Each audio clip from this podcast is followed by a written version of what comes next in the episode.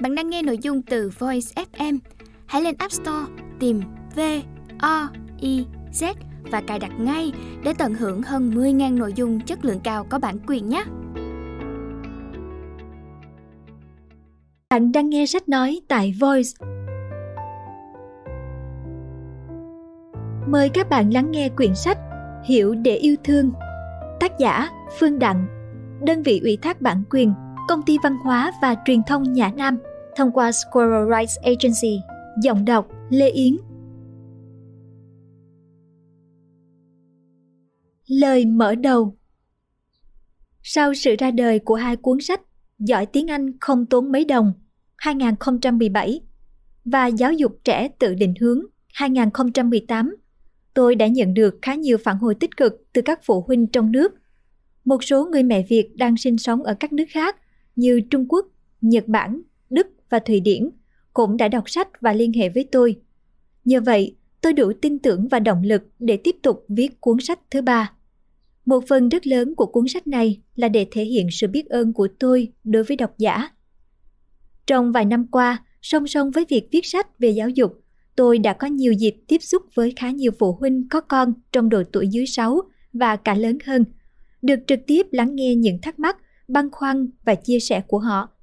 Cuốn sách này tổng hợp những câu hỏi thường gặp nhất của các phụ huynh về việc nuôi dạy trẻ trong giai đoạn 0 đến 6 tuổi mà chính tôi đã nhận được. Những câu hỏi mà tôi thấy cứ xuất hiện liên tục không ngừng nghỉ trong rất nhiều gia đình, trong đó có những băn khoăn lặp lại hết giai đoạn này tới giai đoạn khác. Trong sách này, tôi trình bày những giải đáp và gợi ý về cách hỗ trợ trẻ trong các phương diện đời sống mà cha mẹ thường xuyên cảm thấy bế tắc như trẻ mâu thuẫn với bạn, mâu thuẫn với anh chị em, bị người ngoài đánh giá, không chịu hợp tác giúp bố mẹ việc nhà, không thích học hay mè nheo, thích xem màn hình, đòi hỏi quá đáng, nói năng không đủ câu cú, khiến cha mẹ nghĩ trẻ vô lễ, kén ăn và ti tỉ các thứ mà cha mẹ nào cũng gặp phải và băn khoăn dù nhiều hay ít. Khác với nhiều nguồn thông tin giáo dục hiện nay, tôi không nhắm tới việc trao giải pháp tận tay hay đưa ra kỹ thuật giáo dục con. Tôi sẽ đi vào bản chất của vô vàng các tình huống đó. Bản chất rất đơn giản, nhưng nó nằm ở sâu bên trong cha mẹ và mối quan hệ giữa cha mẹ và trẻ. Và tôi cũng sẽ đi thẳng vào bản chất của giải pháp, các gợi ý về giải pháp chỉ là mở rộng đi từ bản chất ra thay vì mỗi một tình huống lại đưa ra những giải pháp không liên quan chỉ để đạt được mục tiêu cuối cùng là thay đổi trẻ. Sách được chia làm hai phần. Phần một sẽ là những quan sát và phân tích của tôi về bản chất của những cái mà cha mẹ đánh giá là khó khăn. Tôi sẽ hướng cha mẹ tới một cánh cửa dẫn đến cách nhìn nhận khác và tiếp đó là mô tả bản chất của giải pháp. Phần 2 cụ thể hơn, mang tính chất mở rộng và sẽ trình bày các vấn đề cụ thể được phân loại dựa vào phương diện đặc điểm phát triển của trẻ như tương tác xã hội, cảm xúc, ngôn ngữ, thể chất. Giải pháp nằm ở trong mối quan hệ giữa cha mẹ và trẻ và nằm ở sâu tích bên trong chính cha mẹ. Nhìn nhận đúng đắn, ta sẽ có giải pháp đúng đắn. Đôi khi không làm gì cũng là giải pháp.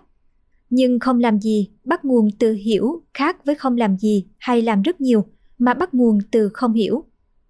Tôi cũng nhận ra rằng càng tiếp tục với con trên hành trình giáo dục, tôi càng thấy câu trả lời cho chính mình. Mỗi một tháng, mỗi một năm là một bước tiến lớn. Nếu cha mẹ đi đúng hướng, sẵn sàng điều chỉnh để sửa sai, học hỏi liên tục, tiếp xúc được với con chính là tiếp xúc với chính mình. Hành trình giáo dục con là hành trình trưởng thành của chính cha mẹ. Nhiều cha mẹ nghĩ rằng họ hiểu con, thấy con, tiếp xúc với con, nhưng có một bức tường rất lớn vô hình ngăn cách họ và con. Bức tường ấy có tên là ảo tưởng, từ chối nhìn vào thực tại, chìm đắm trong những ham muốn của bản thân. Bạn có thể không cần phải biết quản lý nhân sự, không cần biết sửa xe máy, không cần biết trồng cây mà vẫn sống được. Nhưng không biết quản lý chính mình, không xây dựng được quan hệ với vợ chồng và con cái, thì bế tắc sẽ ngày càng chồng chất. Gia đình là cái phải xây dựng, phải nâng niu, phải chăm sóc. Khi ta chăm sóc cái gì, ấy là khi ta chăm sóc chính ta. Nhưng đây, tôi cũng muốn nói thêm rằng Mong các phụ huynh không tin rằng tôi là một người mẹ giỏi lúc nào cũng biết phải làm gì với con và có một hành trình giáo dục con thuận lợi. Như mọi bà mẹ, tôi cũng có những thuận lợi nhất định bên cạnh những giai đoạn trải qua căng thẳng, mâu thuẫn. Những căng thẳng và mâu thuẫn không thể hết được, chúng sẽ luôn đối tiếp nhau, giải quyết được tương đối cái này thì một thời gian sau cái khác lại tới. vấn đề là căng thẳng và mâu thuẫn ấy đang gửi cho ta một tín hiệu gì đó để ta đưa một thay đổi về phần mình. Có những giằng xé nội tâm mà ta phải trải qua, đó là cơ hội mang tính quyết định. Và trong đời có rất nhiều cơ hội như thế, để rồi chính ta nhìn thấy rõ được mình, rõ được hơn con đường mình phải đi. Giải pháp hoàn hảo cho từng vấn đề hay từng tình huống không thực sự tồn tại. Vì vậy, chúng ta cần ngừng kỳ vọng rằng cứ tham gia vô vàng các hội thảo và đọc vô vàng cuốn sách về giáo dục là sẽ tìm thấy câu trả lời hoàn hảo. Sẽ không có giải pháp nào khiến cho hành trình nuôi dạy con trở nên nhẹ nhàng, dễ dàng và tràn ngập hạnh phúc mọi lúc mọi nơi. Thậm chí những gì ta đã biết sẽ luôn bị thách thức bởi chính trải nghiệm với con cái ta. Rất có thể cái ta tưởng đã biết rất chắc chắn bỗng sẽ sụp đổ toàn bộ tại một thời điểm nào đó. Nghe không dễ chịu, nhưng đó chính xác là những gì vẫn diễn ra và phải diễn ra. Nó chỉ trở thành vấn đề lớn và thường xuyên trở thành vấn đề lớn vì một lý do duy nhất, chúng ta không muốn từ bỏ những gì mình đã biết và mong muốn. Tôi viết cuốn sách này với tư cách là một bà mẹ cũng như rất nhiều bà mẹ. Tôi đồng cảm với những băn khoăn lo lắng của các bạn. Tôi cũng đã và vẫn sẽ trải qua những giai đoạn như vậy để đạt tới sự bình an trên hành trình nuôi dạy con. Mỗi một lần vượt qua một thách thức với các con, tôi lại nhìn lại quãng đường đã đi và hiểu sâu sắc hơn những bài học dành cho tôi. Tôi cũng viết cuốn sách này với tư cách là một giáo viên đã và đang trực tiếp làm việc với trẻ em và là một người đã được nhiều phụ huynh tin tưởng để gửi gắm những tâm sự và tới tìm kiếm sự đồng cảm cũng như một chỉ dẫn nào đó. Tôi mong nó sẽ có ích cho bạn. 11 tháng 12 2018 Phương Hết lời mở đầu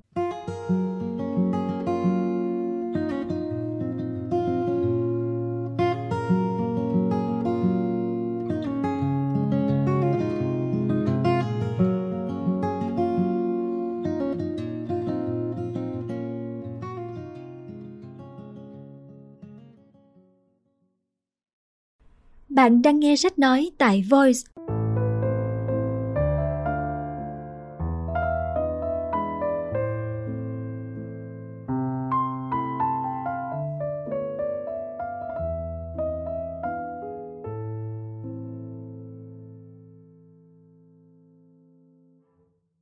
Phần 1 Gồm những quan sát và phân tích của tôi về bản chất của những cái mà cha mẹ đánh giá là khó khăn – tôi sẽ hướng cha mẹ tới một cánh cửa dẫn đến cách nhìn nhận khác và tiếp đó là mô tả bản chất của giải pháp.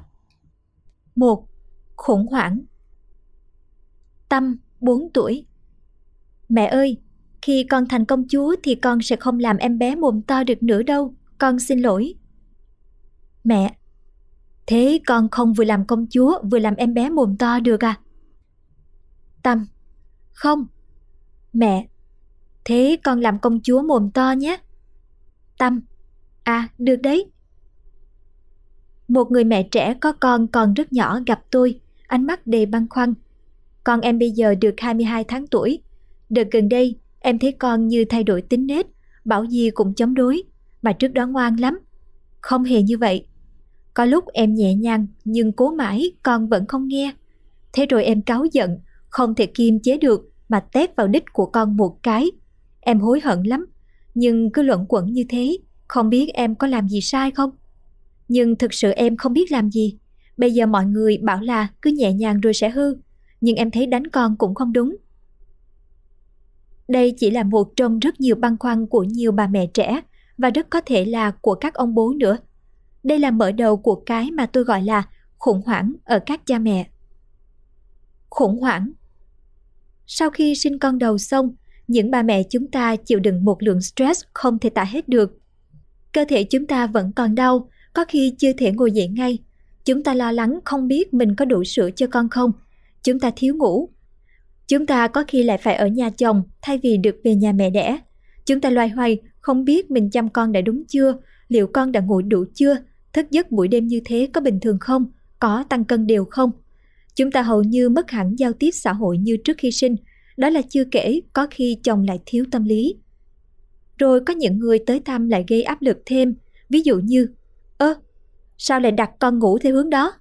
Ơ, sao lại cho nó nằm như thế? Ơ, thế bao tay bao chân đâu? Ơ, sao lại cho ra ngoài sớm thế? Ơ, thế mẹ không kiên gì à? Và cả trăm bài giáo huấn khác. Tới khi con được vài tháng tuổi, ta lại loay hoay tiếp xem con nên ăn dặm những gì, như thế nào và vào lúc nào.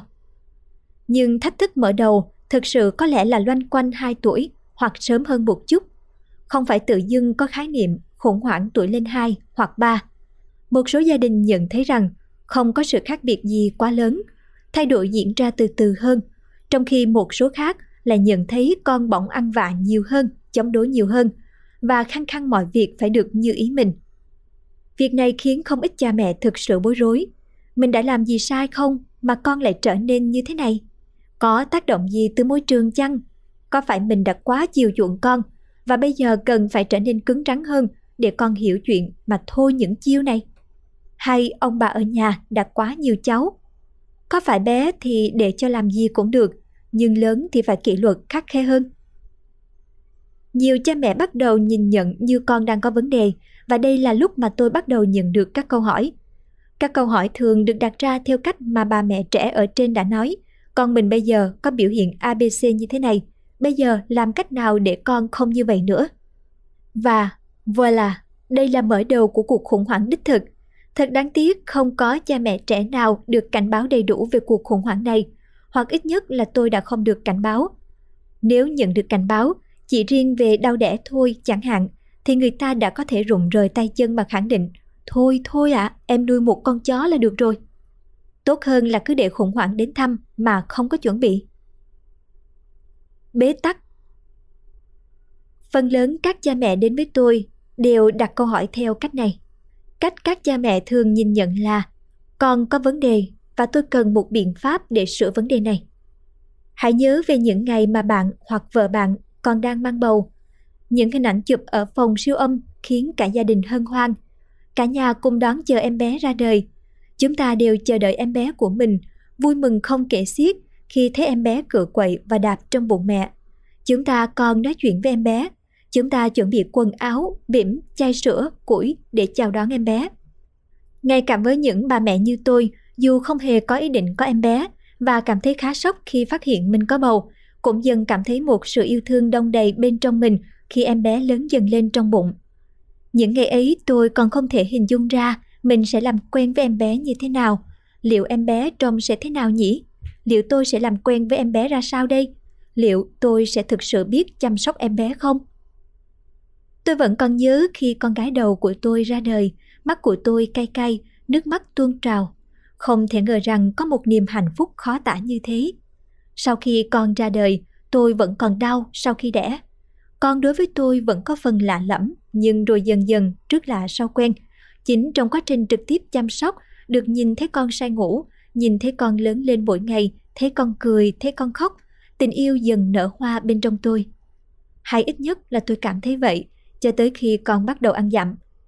Ăn dặm là cuộc khủng hoảng đầu tiên kéo dài trong nhiều tháng của tôi – Tôi biết ăn uống còn là cuộc khủng hoảng kéo dài triền miên hàng ngày, hàng bữa, hàng năm trời ở không ít gia đình. Và cũng như các cha mẹ hay đặt câu hỏi theo cách tôi đã nhắc tới ban đầu, tôi đã bắt đầu với câu hỏi Con làm sao vậy? Tôi tin rằng con có vấn đề, không chịu hợp tác, không chịu ăn. Đối với tôi, mỗi bữa ăn như một cuộc đánh vật. Tôi phải dùng tới màn hình để cho con ăn.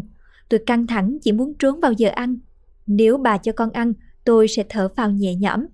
Tới khi con gần 2 tuổi gì đó, tôi quyết định không cho con dùng màn hình nữa. Bữa ăn tiếp tục là gánh nặng đè lên vai của tôi. Tôi thất vọng và giận dữ mỗi một lần con không ăn hết lượng thức ăn mà tôi đã lấy cho con. Tại sao từ lúc ban đầu con là một sinh linh bé bỏng, tuyệt đẹp, được cha mẹ yêu thương như vậy, được cha mẹ hứa hẹn thầm rằng mình sẽ hết lòng nuôi nấng, chăm sóc, giáo dục như vậy, mà giờ con bỗng trở thành gánh nặng và vấn đề để cha mẹ giải quyết. Đó có phải là do con, do bản thân con không giỏi, không chịu hợp tác, tự nhiên sinh ra bướng bỉnh, ngang ngạnh và cố ý gây phiền phức cho bố mẹ? Hay do chúng ta không giỏi nuôi dạy con? Do chúng ta không đủ kiến thức? Do áp lực của các thành viên gia đình và xã hội? Do chúng ta không đủ tiền bạc? Đó là các lý do vẫn thường được viện ra. Một bà mẹ thực sự rất bế tắc với đứa con 6 tuổi đã cười trừ mà nói với tôi thế này. Thôi thì cả bố cả mẹ đều ngang ngạnh. Nó sinh ra ngang ngạnh là đúng rồi. Có lẽ hiếm cha mẹ nào dám thật lòng với bản thân mà nói với chính mình, chứ chưa nói đến việc nói ra với người khác, rằng không biết từ khi nào con bỗng trở thành gánh nặng cho mình, mình đau đầu, khổ sở vì con. Nhưng đó là sự thật mà tôi nhìn thấy ở không ít gia đình. Vì con mà hình như mình không còn cuộc sống tự do, tha hồ tận hưởng như trước. Vì con mà mình ăn không ngon ngủ không yên, vì con mà đầu óc cứ luôn căng như dây đàn. Rồi ta bắt đầu khuyên những cặp vợ chồng trẻ sắp làm cha mẹ, cố mà tận hưởng nốt tự do trước khi có con nhé. Tôi đang ngẫm về điều này rất nhiều. Tôi còn nhận thấy rằng có những cha mẹ trẻ ước rằng mình không phải đối mặt với chuyện đau đầu đang xảy ra trong gia đình như giá mà con lớn nhanh hơn thì sẽ đỡ hơn. Và họ cứ ngồi đấy chờ con lớn. Song song với việc này, một số gia đình khác có con đã lớn hơn tầm 5 đến 6 tuổi hoặc lớn hơn nữa, bắt đầu nhận ra rằng hóa ra còn có lớn hơn chăng nữa sẽ vẫn cứ luôn luôn có vấn đề. Nếu ta không làm gì, cứ trì hoãn, tự đánh lạc hướng mình và con, không dám đi đến tận cùng để nhìn rõ ngọn ngành, thì tệ hơn, vấn đề sẽ tích lũy nhiều năm, cứ mỗi ngày tích một ít và rồi ngày càng to. Đến lúc ấy, những cha mẹ này lại ước giá mà ngày trước mình đã để ý tới con hơn, đã tìm hiểu cho rõ và thay đổi kịp thời. Nếu có định luật bảo toàn năng lượng thì tôi chắc hẳn nên có định luật bảo toàn vấn đề. Định luật này như sau. Các vấn đề không mất đi, chúng chỉ chuyển từ dạng này sang dạng khác. Cho dù là vấn đề về đánh răng, ăn uống hay đọc sách, bản chất của chúng là một đấy. Một số khác thì loay hoay, đi khắp các hội thảo, nói chuyện với tất cả mọi người, đọc đủ các loại sách về kỹ năng làm cha mẹ, mà cuối cùng vẫn tạc lưỡi. Càng đọc càng tìm hiểu, em càng rối không thể làm được cái gì nữa. Người khác lại kết luận, tóm lại là mỗi đứa trẻ một khác, con nhà mình cũng chỉ có đánh thôi, chứ nhẹ nhàng như người ta vẫn nói chẳng có kết quả gì cả.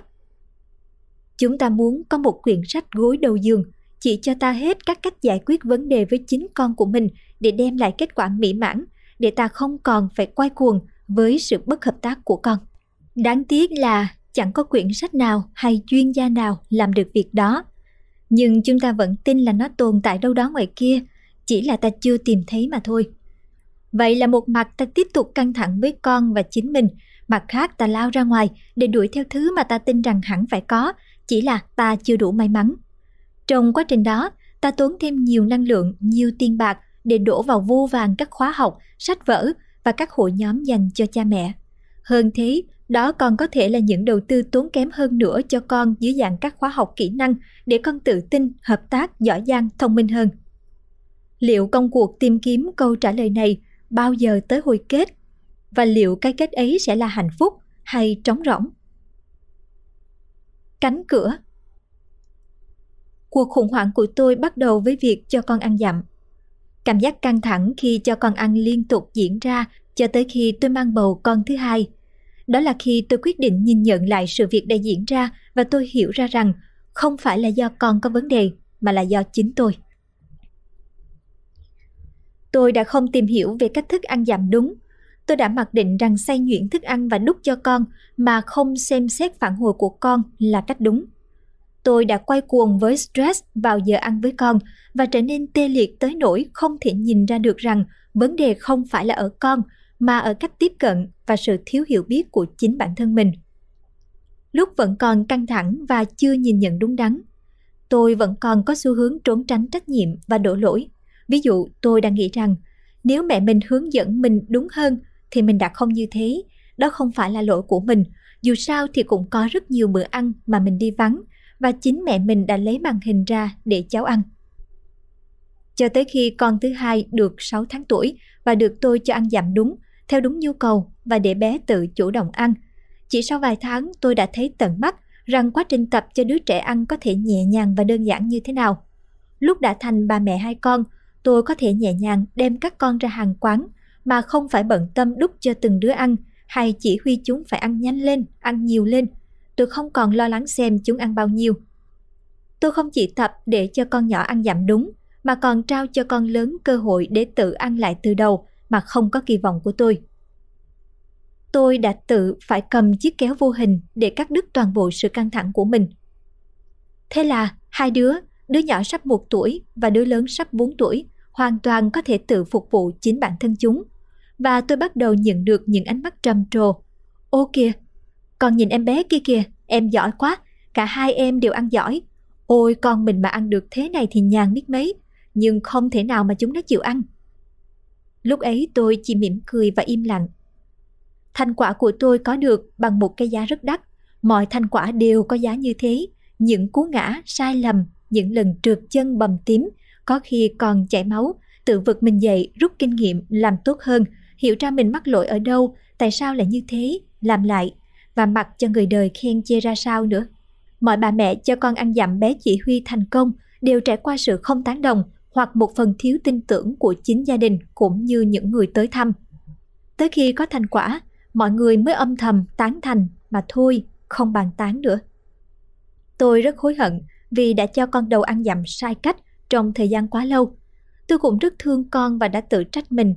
Nhưng sai lầm là cách để cha mẹ học hỏi với con. Sự khác biệt chủ yếu là ở cách nhìn nhận. Nếu ta nhìn nhận rằng vấn đề này, khó khăn này là do con gây ra, thì chắc chắn ta bế tắc. Khi đó ta không nhìn lại mình, không thay đổi cách tiếp cận của mình, mà cứ đòi hỏi con phải thay đổi. Nhưng con thì không thể tự thay đổi được bởi vì phản ứng của con chỉ là để đáp lại tác động của ta dành cho con mà thôi. Nếu cha mẹ cứ giữ nguyên cách tiếp cận và đòi hỏi ở con thì căng thẳng sẽ ngày một gia tăng.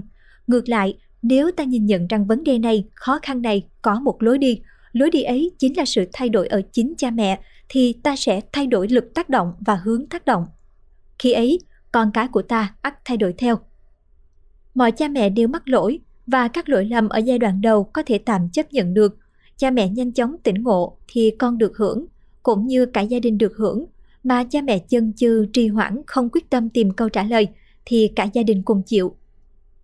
Những người chưa từng sửa chữa lỗi lầm với con chỉ có thể nhanh chóng kết luận, đấy là con bạn dễ dạy bảo thôi, chứ con tôi không bao giờ được như thế đâu.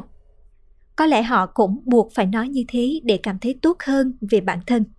Cách nhìn nhận này và thái độ đổ lỗi đi kèm chỉ có thể dẫn đến duy nhất một điều. Bế tắc. Khi cái bồn cầu tắt, ta phải đi xử lý nhanh thôi, không còn thời gian mà đổ lỗi xem ai đã làm tắt bồn cầu hay ai là người nên làm việc này. Nhưng khi mối quan hệ với con tắc nghẽn, người ta lại có thể phủi tay và nói tất cả là tại nó đấy, hoặc tất cả là tại tôi, và dành thời gian trách móc chính mình thay vì tìm giải pháp. Có điều gì đó phi logic khủng khiếp ở đây. Điều đơn giản là phủ nhận thực tại và chống đối dẫn tới khủng hoảng và bế tắc. Bế tắc có thể được giải quyết hoặc không. Tùy xem người ta có thái độ như thế nào với bế tắc mà từ đó người ta sẽ tìm thấy một cánh cửa dẫn đến một thế giới mới. Thực sự là như vậy.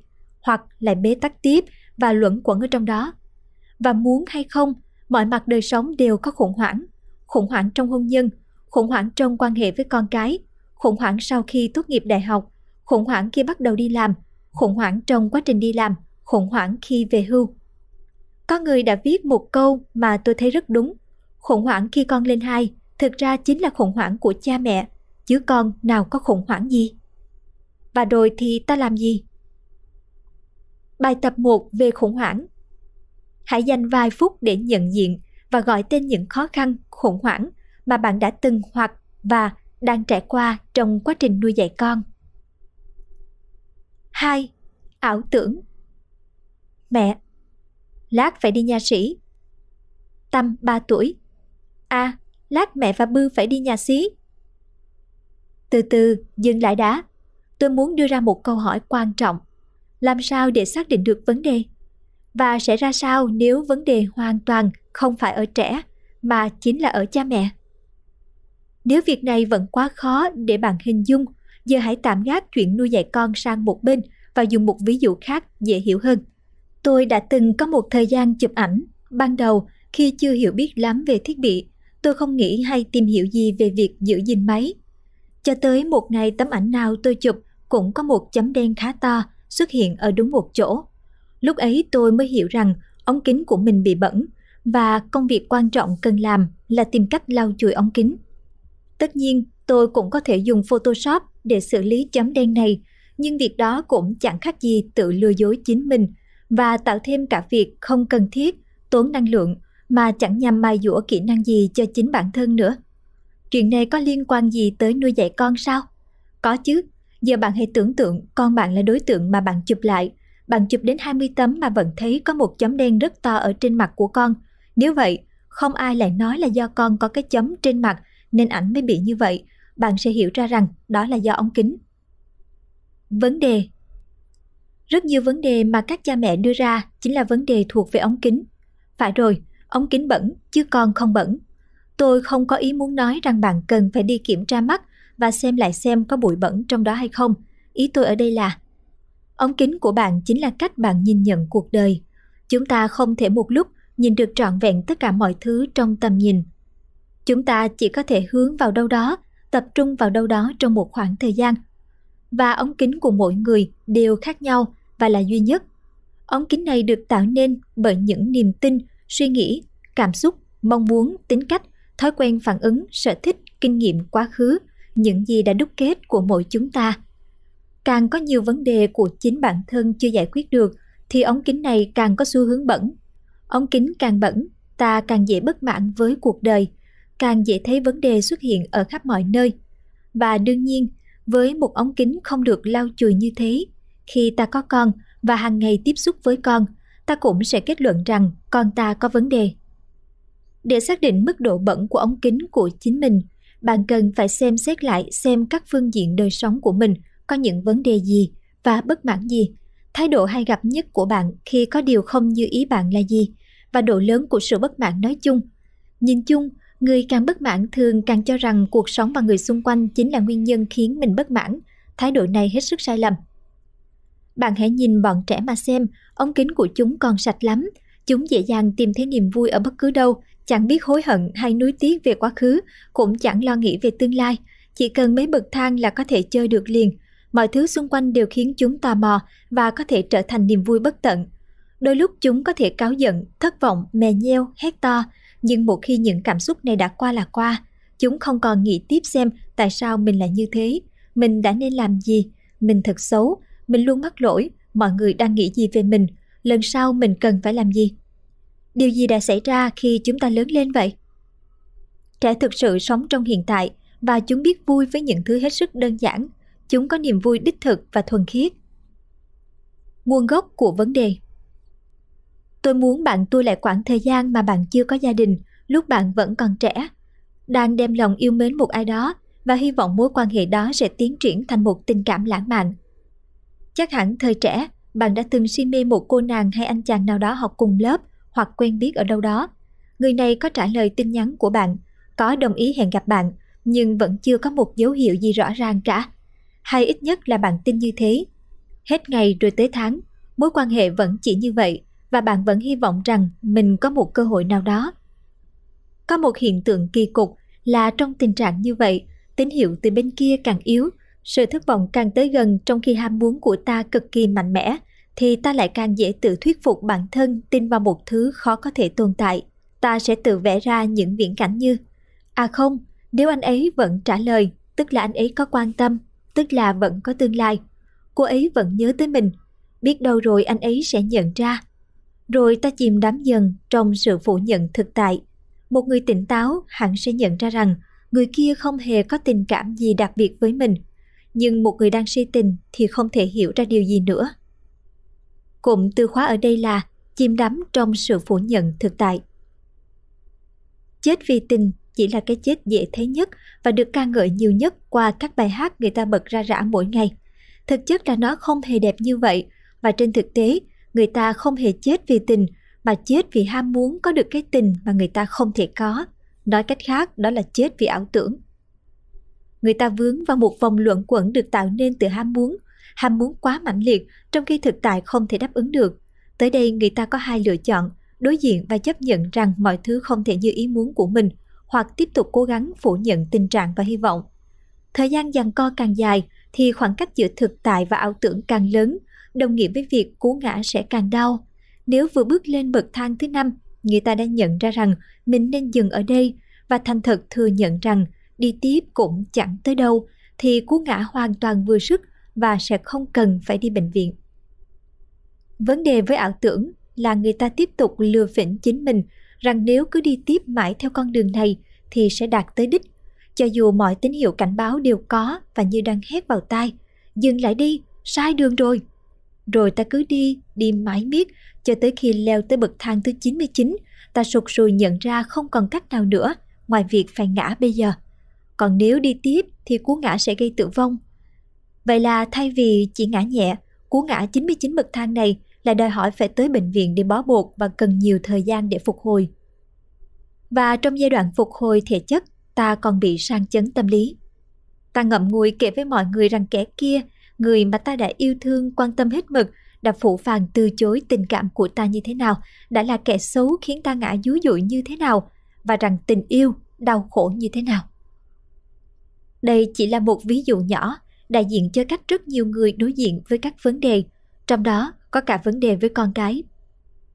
Điều tôi muốn đặc biệt nhấn mạnh và làm rõ ở đây là vấn đề không phải là ta có vấn đề gì, mà cách ta nhìn nhận vấn đề mới là vấn đề thực sự. Vấn đề không phải là chuyện gì xảy ra, mà là ta tiếp xúc với vấn đề đó ra sao, lựa chọn phản ứng như thế nào, hay chỉ đưa ra phản xạ tự động như người mê ngủ. Nhiều cha mẹ cũng tương tự như một kẻ si tình bị phụ phàng chối bỏ. Nhiều cha mẹ mặc định rằng mình rất yêu con, thương con, chăm lo mọi thứ cho con. ấy vậy mà con lại như thế kia. Dám chối bỏ tình yêu của cha mẹ để vô lễ, thách thức uy quyền của cha mẹ. Dám gây khó dễ cho cha mẹ mà không hề biết cha mẹ đã vất vả như thế nào. Dám có những thái độ, hành vi, lựa chọn không giống như cha mẹ đã nói. Mức độ si tình của cha mẹ còn có thể khủng khiếp hơn gấp ngàn lần bởi nếu với một mối quan hệ lãng mạn, người ta mới chỉ si mê, chứ chưa hề làm gì cho nhau, chưa đầu tư thời gian hay tiền bạc gì cho nhau. Còn với con, người ta đã đầu tư, đã mang nặng đẻ đau, đã dành dụm, đã vất vả sắp xếp lại mọi thứ trong cuộc sống để thích nghi với sự ra đời của thành viên nhỏ bé nhất gia đình, đã lao động vất vả, đã trằn trọc suy nghĩ biết bao nhiêu chuyện. Con là đối tượng mà ta dễ đòi hỏi nhất bởi một lẽ đơn giản.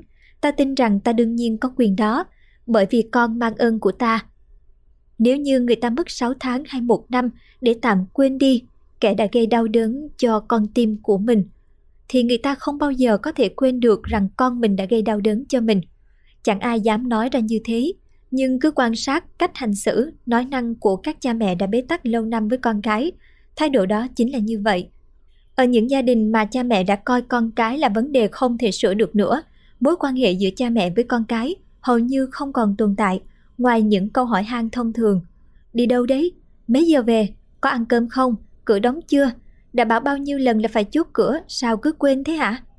Và thái độ bực tức luôn luôn bị kim nén, chỉ trực tuôn ra bất cứ lúc nào con cái có một lời nói hay hành động gì đó không vừa ý, dù là rất rất nhỏ. Đó là nỗi đau của những con người chưa thể tiếp xúc với thực tại. Tất cả là vì ảo tưởng. Ảo tưởng thì như bong bóng, đụng cái là vỡ. Sống trong ảo tưởng thì lúc nào cũng thấp thỏm, đau đớn, vui buồn thất thường, nuôi hy vọng ở những chỗ không thể có hy vọng. Ảo tưởng Chắc hẳn bạn đã từng để ý tới hàng trăm quảng cáo đang dồn dập tấn công các cha mẹ mỗi ngày, trong đó là các sản phẩm bê sữa hứa hẹn sẽ giúp con thông minh và tăng chiều cao. Các thực phẩm chức năng hứa hẹn rằng con sẽ ăn tốt, hết biến ăn, tăng cân nhanh. Các sản phẩm giáo dục giúp con thông minh, thành tài, ghi nhớ tốt, nói nhanh chỉ với vài trăm ngàn đồng. Các khóa học ngắn hạn cho các cha mẹ hứa hẹn rằng nếu bạn làm theo đúng 10 quy tắc họ nêu ra trong khi mang bầu và trong 3 năm đầu tiên thì con sẽ thành thiên tài, phát huy tối đa tiềm năng, vui vẻ, biết ngủ qua đêm sớm. Chưa kể còn có những bài kiểm tra nhanh đảm bảo rằng cha mẹ sẽ biết ngay con có tiềm năng gì và chỉ việc đầu tư vào đó từ nhỏ và những lớp học khẳng định sẽ khiến trẻ nhanh nhẹn, hợp tác, tự lập chỉ cần gửi trẻ tới đó mà thôi. Mức độ hấp dẫn của chúng thì miễn bàn, cứ nhìn vào phản hồi của nhiều cha mẹ thì biết, có cầu thì có cung. Căn cứ vào sự phổ biến của những khóa học và sản phẩm này và những điều các cha mẹ thổ lộ với tôi, tôi xin liệt kê những điều mà rất nhiều cha mẹ mơ ước cho con mình. Con phải xuất sắc, thành tài, thông minh. Con phải nhanh nhẹn, hòa đồng và đặc biệt là phát triển nhanh hơn những trẻ khác. Con phải ngoan ngoãn, vâng lời. Ngày nay họ thay bằng từ hợp tác, làm theo những gì cha mẹ bảo không được nghịch ngợm. Con phải luôn vui vẻ, không được khóc lóc mè nheo. Con phải cao, ăn nhiều và đủ cân nặng mới đủ được định nghĩa là nặng hơn phần lớn trẻ bằng tuổi. Ngoài ra, còn có những yêu cầu như khi nào con biết nói thì phải biết chào. Và ngày nay, người ta phát minh ra một yêu cầu nữa. Con phải tự lập, đừng có bám mẹ.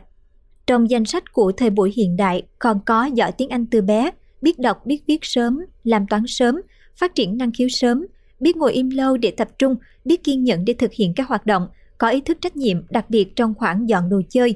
Những yêu cầu này là mong muốn của rất nhiều người lớn dành cho những đứa trẻ, không còn là cho bọn trẻ ở tuổi cấp sách tới trường nữa, mà là dành cho bọn trẻ mới chỉ 3 hay 4 tuổi. Từ khóa ở đây là phải. Ở trên là tiêu chuẩn về một đứa trẻ hoàn hảo của xã hội hiện đại.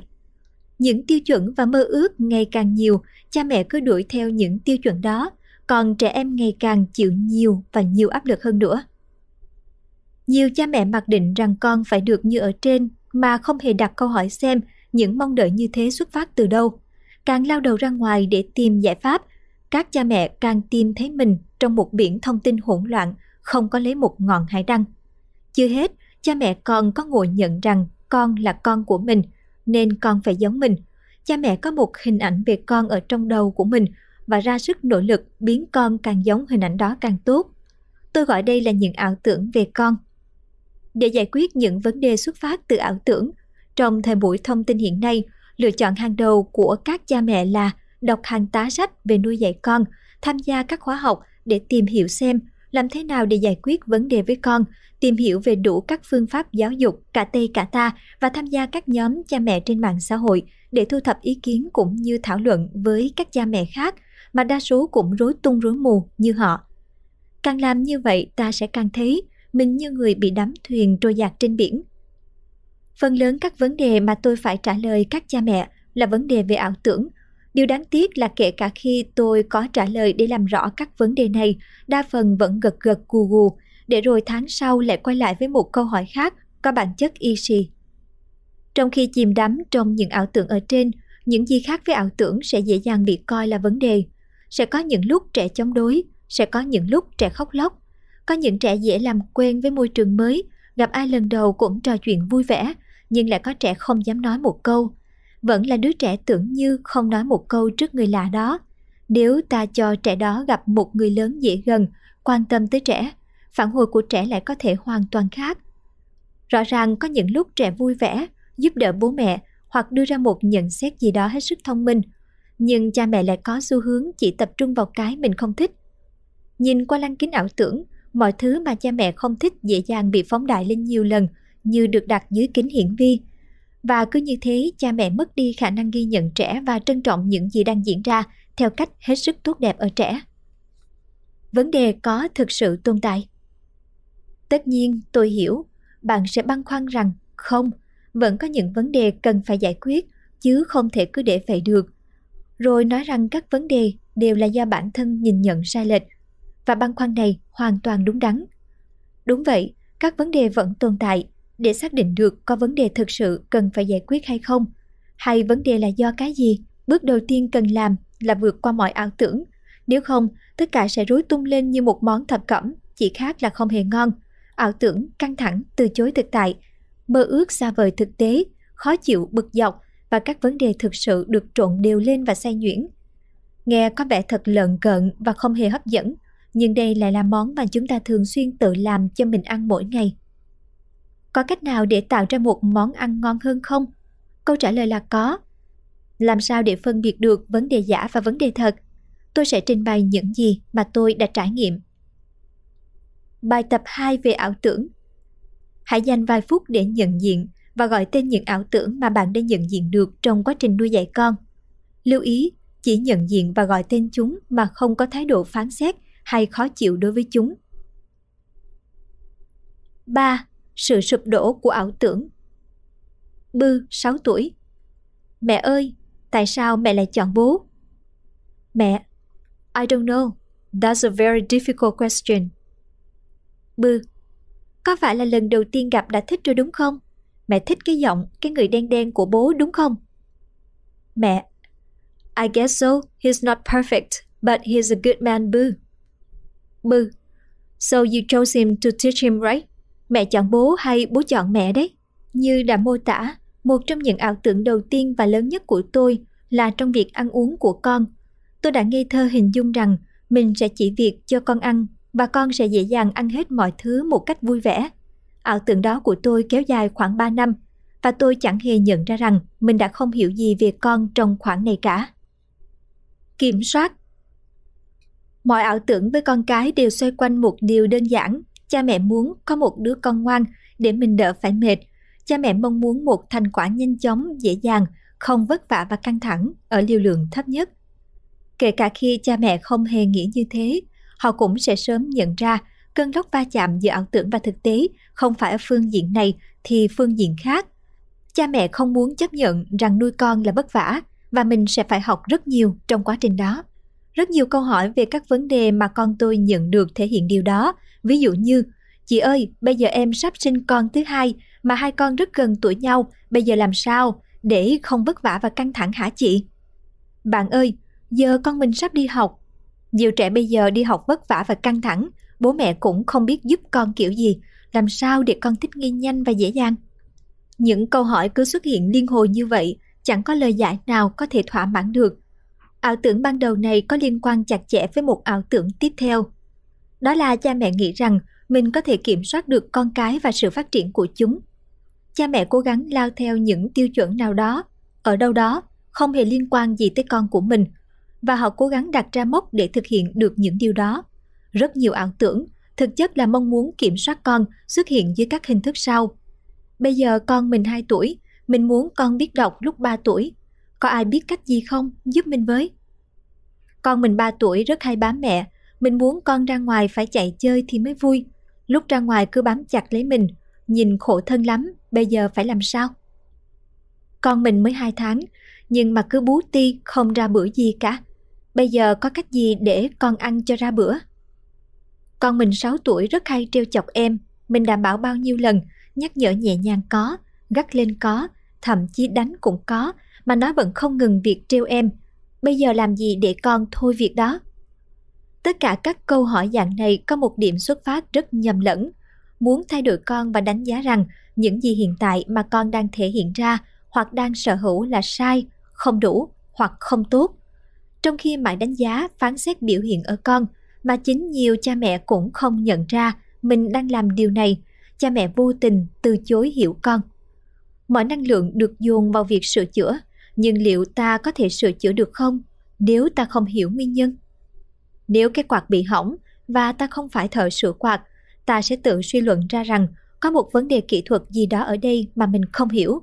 Ta sẽ đặt câu hỏi tại sao trước khi ta xác định việc cần phải làm. Nếu đồng hồ bị hỏng, điều đầu tiên ta sẽ phải xác định là có phải hết pin không? Có phải đã bị va đập gì đó rất nặng không? Hay là gì khác? Vì tôi không hiểu mấy vấn đề liên quan đến quạt hay đồng hồ, tôi sẽ phải nhờ người nào đó am hiểu quạt hoặc đồng hồ sửa giúp. Tôi sẽ không dạy gì mà đập đồng hồ, kể cả khi một số người khẳng định rằng lắc hoặc đập cho đồng hồ một cái cũng có thể khiến nó hoạt động trở lại. Đến cái đồng hồ ta còn biết mình chẳng kiểm soát được, ai mà luôn biết chính xác đồng hồ sẽ hết pin hay bị hỏng lúc nào ấy vậy mà ta lại tin mình có thể kiểm soát được con mình và muốn chúng cứ đâu vào đó một cách dễ dàng. Xe máy ta đi hàng ngày còn cần bảo dưỡng, liệu ta có nên nghĩ kỹ hơn và bắt tay vào bảo dưỡng con cái? Khi tiếp xúc với người khác, đặc biệt là con cái, chúng ta rất hay có xu hướng không đặt câu hỏi tại sao mà cứ thế lao đầu vào sữa. Đây chính là cách có thể khiến các mối quan hệ thân thiết, bao gồm cả với con cái và vợ chồng, trở nên bung bét. Trong khi cố gắng sửa mà không biết nguyên nhân là gì, ta dễ tháo nhầm phần này, vứt phần khác đang hoạt động tốt, bôi dầu nhầm chỗ, làm gãy một hay hai chi tiết rất nhỏ, rồi không cẩn thận lại bị điện giật chứ chẳng chơi. Nhưng khi bị điện giật với con, ta lại có xu hướng càng dễ cáu bản mà thét lên. Đừng để bố mẹ bị giật nữa chứ. Ta bắt đầu nổi điên lên và cuối cùng vì quá bế tắc không thể làm gì nữa. Ta chỉ còn biết quay về ra lệnh cho con với thái độ đe dọa. Này nhé, bây giờ con phải ABC. Nếu con mà không như thế, mẹ sẽ làm điều mà con sợ, lấy đi điều con thích. Bế tắc ở mức độ tăng dần sẽ trở thành phàn nàn, mắng nhiếc, đe dọa và trừng phạt. Tưởng tượng ra những viễn cảnh tươi đẹp về con, từ chối nhìn vào con ngay bây giờ và hiểu con, mong muốn kiểm soát con để đạt tới viễn cảnh. Đây là công thức phá vỡ kết nối giữa cha mẹ và con cái. Việc này cũng sẽ ngày càng khiến con trở nên chống đối và xa cách.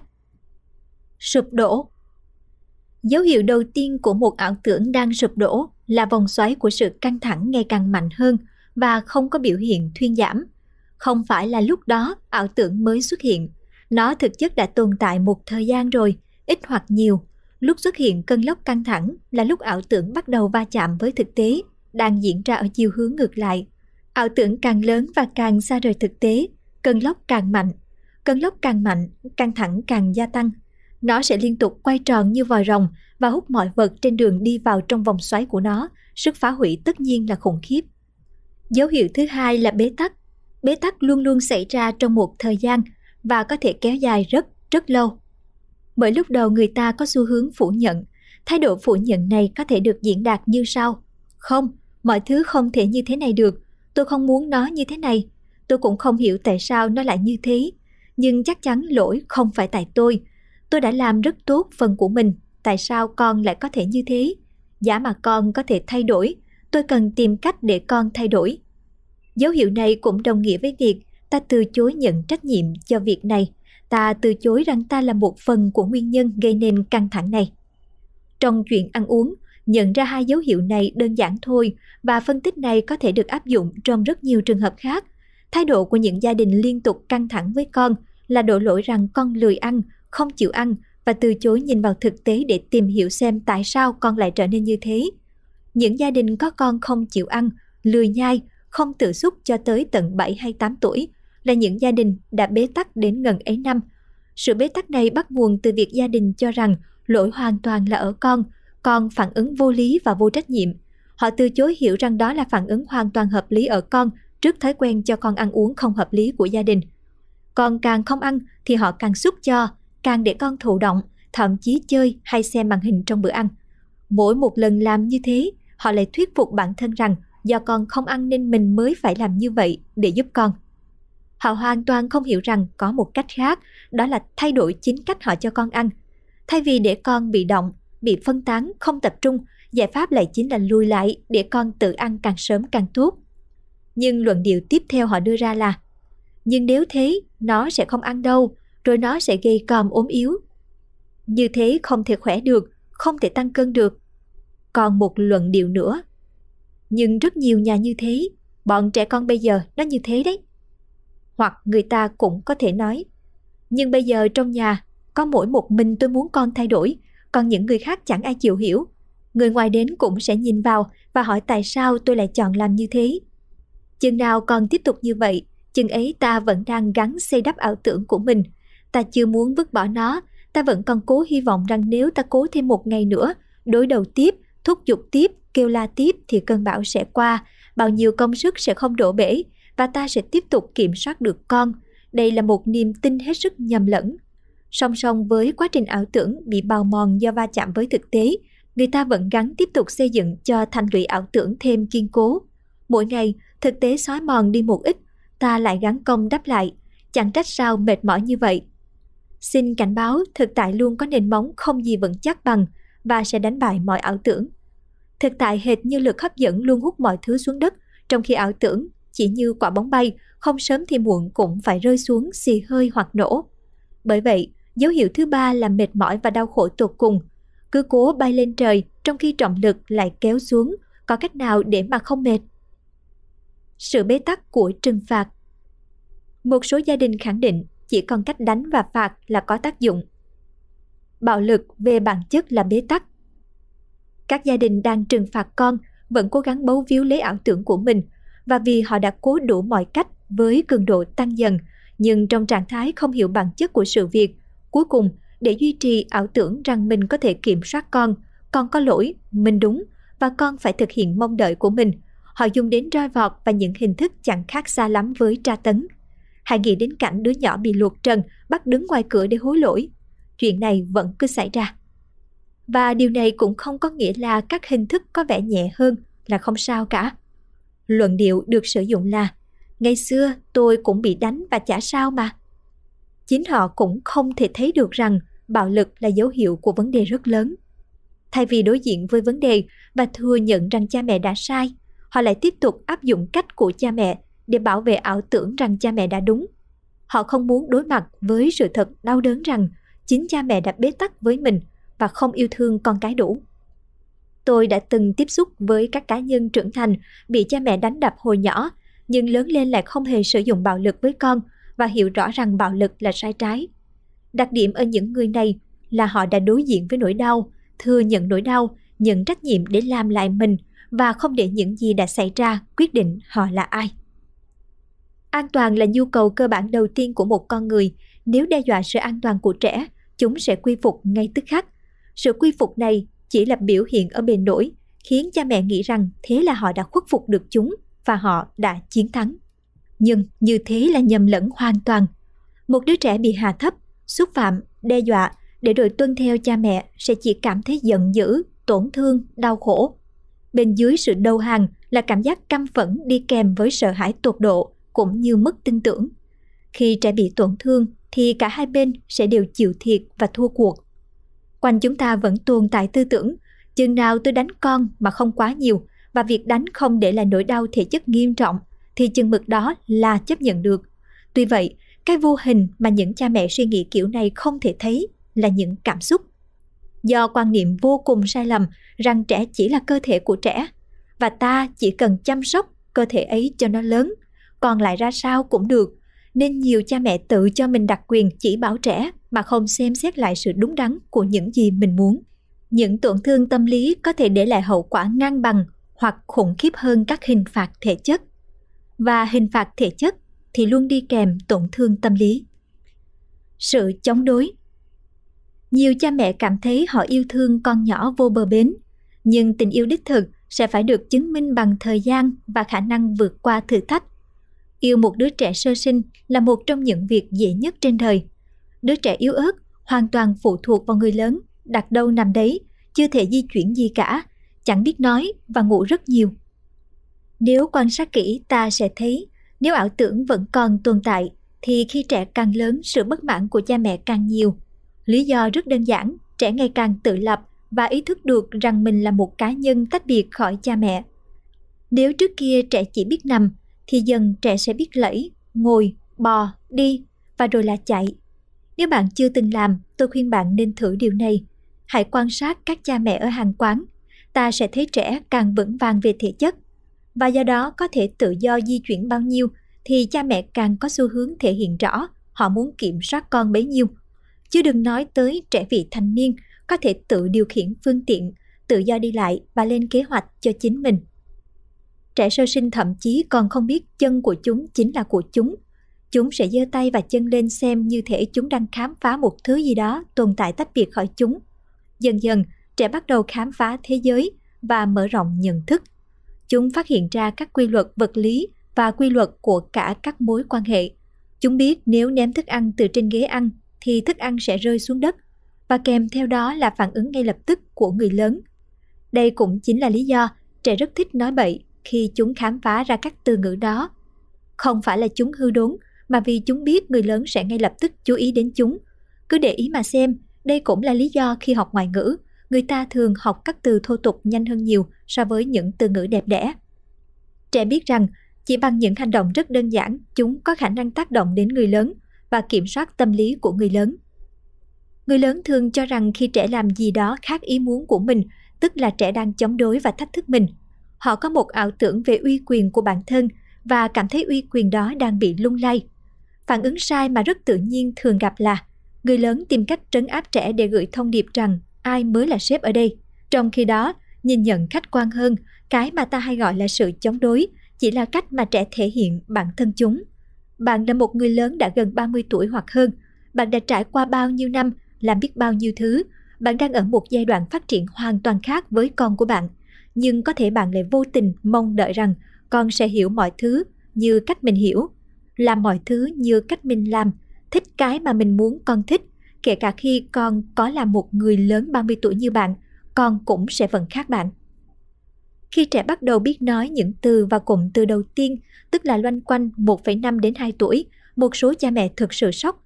Tại sao con cứ nói không vậy? Tại sao con cứ khăng khăng con tự? Tại sao con lại nói từ này từ khác? trong khi không nên như thế? Câu trả lời chỉ có thể là Bạn nghĩ bạn đang hỏi tại sao, nhưng câu hỏi của bạn lại là câu hỏi mang tính chất tu từ. Bạn không hề mong muốn có câu trả lời nào cả. Cái mà cha mẹ đặt tên là sự chống đối ở con, thực ra lại chính là sự chống đối của cha mẹ trước thực tế rằng con không và không thể như mình muốn. Bản chất của việc này bắt nguồn từ việc cha mẹ không thể chấp nhận rằng con là một cá thể tách biệt khỏi mình. Mình không thể kiểm soát con, cho dù con mang bộ gen của mình, được mình chăm sóc, nuôi nấng, chăm chút từng ly từng tí từ khi còn đỏ hỏn. Tin tốt cho các cha mẹ. Nếu bạn thấy đứa con của bạn vẫn còn chống đối bạn, tức là nó vẫn còn có ý thức lành mạnh về bản thân nó. Không một chút chống đối, không thể hiện sự giận dữ bao giờ, không thể hiện sự khác biệt, ý kiến nào của bản thân nữa và chỉ biết phục tùng, có thể là một dấu hiệu vô cùng nguy hiểm. Đó có thể là dấu hiệu của việc cha mẹ đã liên tục lấn tới, choáng hết cả không gian phát triển của con, khiến con mất niềm tin vào cha mẹ và rất có thể là chính bản thân con nữa. Ngược lại, như chúng ta đã bàn, sự chống đối và hành động đối đầu với con của cha mẹ là tín hiệu cho thấy cha mẹ đang đi sai đường, nên nhanh chóng tái định hướng càng sớm càng tốt. Vấn đề thực sự Tôi có nhắc tới ở chương trước, xin đừng hiểu lầm rằng khi ảo tưởng đã sụp đổ thì ta sẽ không còn gì phải làm nữa. Vấn đề với ảo tưởng thường gặp là khi ta đã phá vỡ một ảo tưởng thì là có một ảo tưởng khác đang chờ đợi. Các ảo tưởng cứ xếp hàng lần lượt như thế, thật khó để nói rằng khi nào thì hết ảo tưởng. Điều duy nhất tôi có thể khẳng định được là sau khi đã phá vỡ một ảo tưởng để quay trở về với thực tại, ta sẽ vững vàng hơn nhiều để đối mặt với các khó khăn tiếp theo. Ví dụ đơn giản thế này. Hồi đầu tôi đi xe máy vài năm mà chưa từng bị thủng lốp. Giữa lúc tôi tự tin rằng mình rất may mắn, trong một tuần liền đó tôi bị thủng lốp giữa đường tới ba lần, hoàn toàn không thể kiểm soát được mọi thứ đâu, nên hãy luôn giữ cho mình tỉnh táo và sẵn sàng. Người ta cứ nói đến khủng hoảng tuổi lên hai, khủng hoảng tiền mãn kinh và các loại khủng hoảng khác. Thật nhầm lẫn khi cho rằng cứ tới các giai đoạn đó thì sẽ gặp khủng hoảng.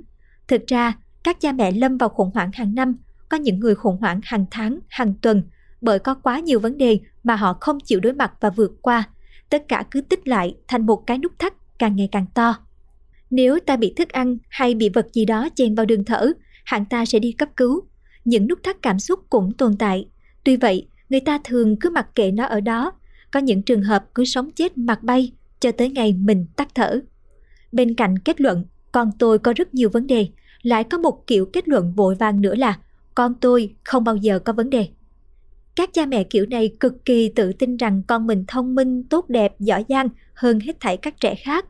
Kết quả là họ cũng có thái độ phủ nhận khi tình huống thực sự đòi hỏi một thay đổi nào đó. Không, chuyện đó là không thể. Con tôi luôn rất giỏi, rất bình thường mà.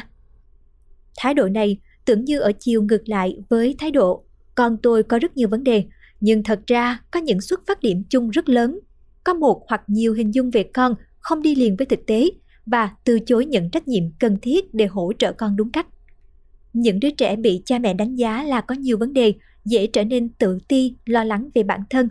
Còn những trẻ bị cha mẹ đánh giá quá cao lại dễ sinh ra kiêu ngạo. Cả hai đều có một vấn đề chung, không có cái nhìn thực tế để rồi sinh ra ảo tưởng.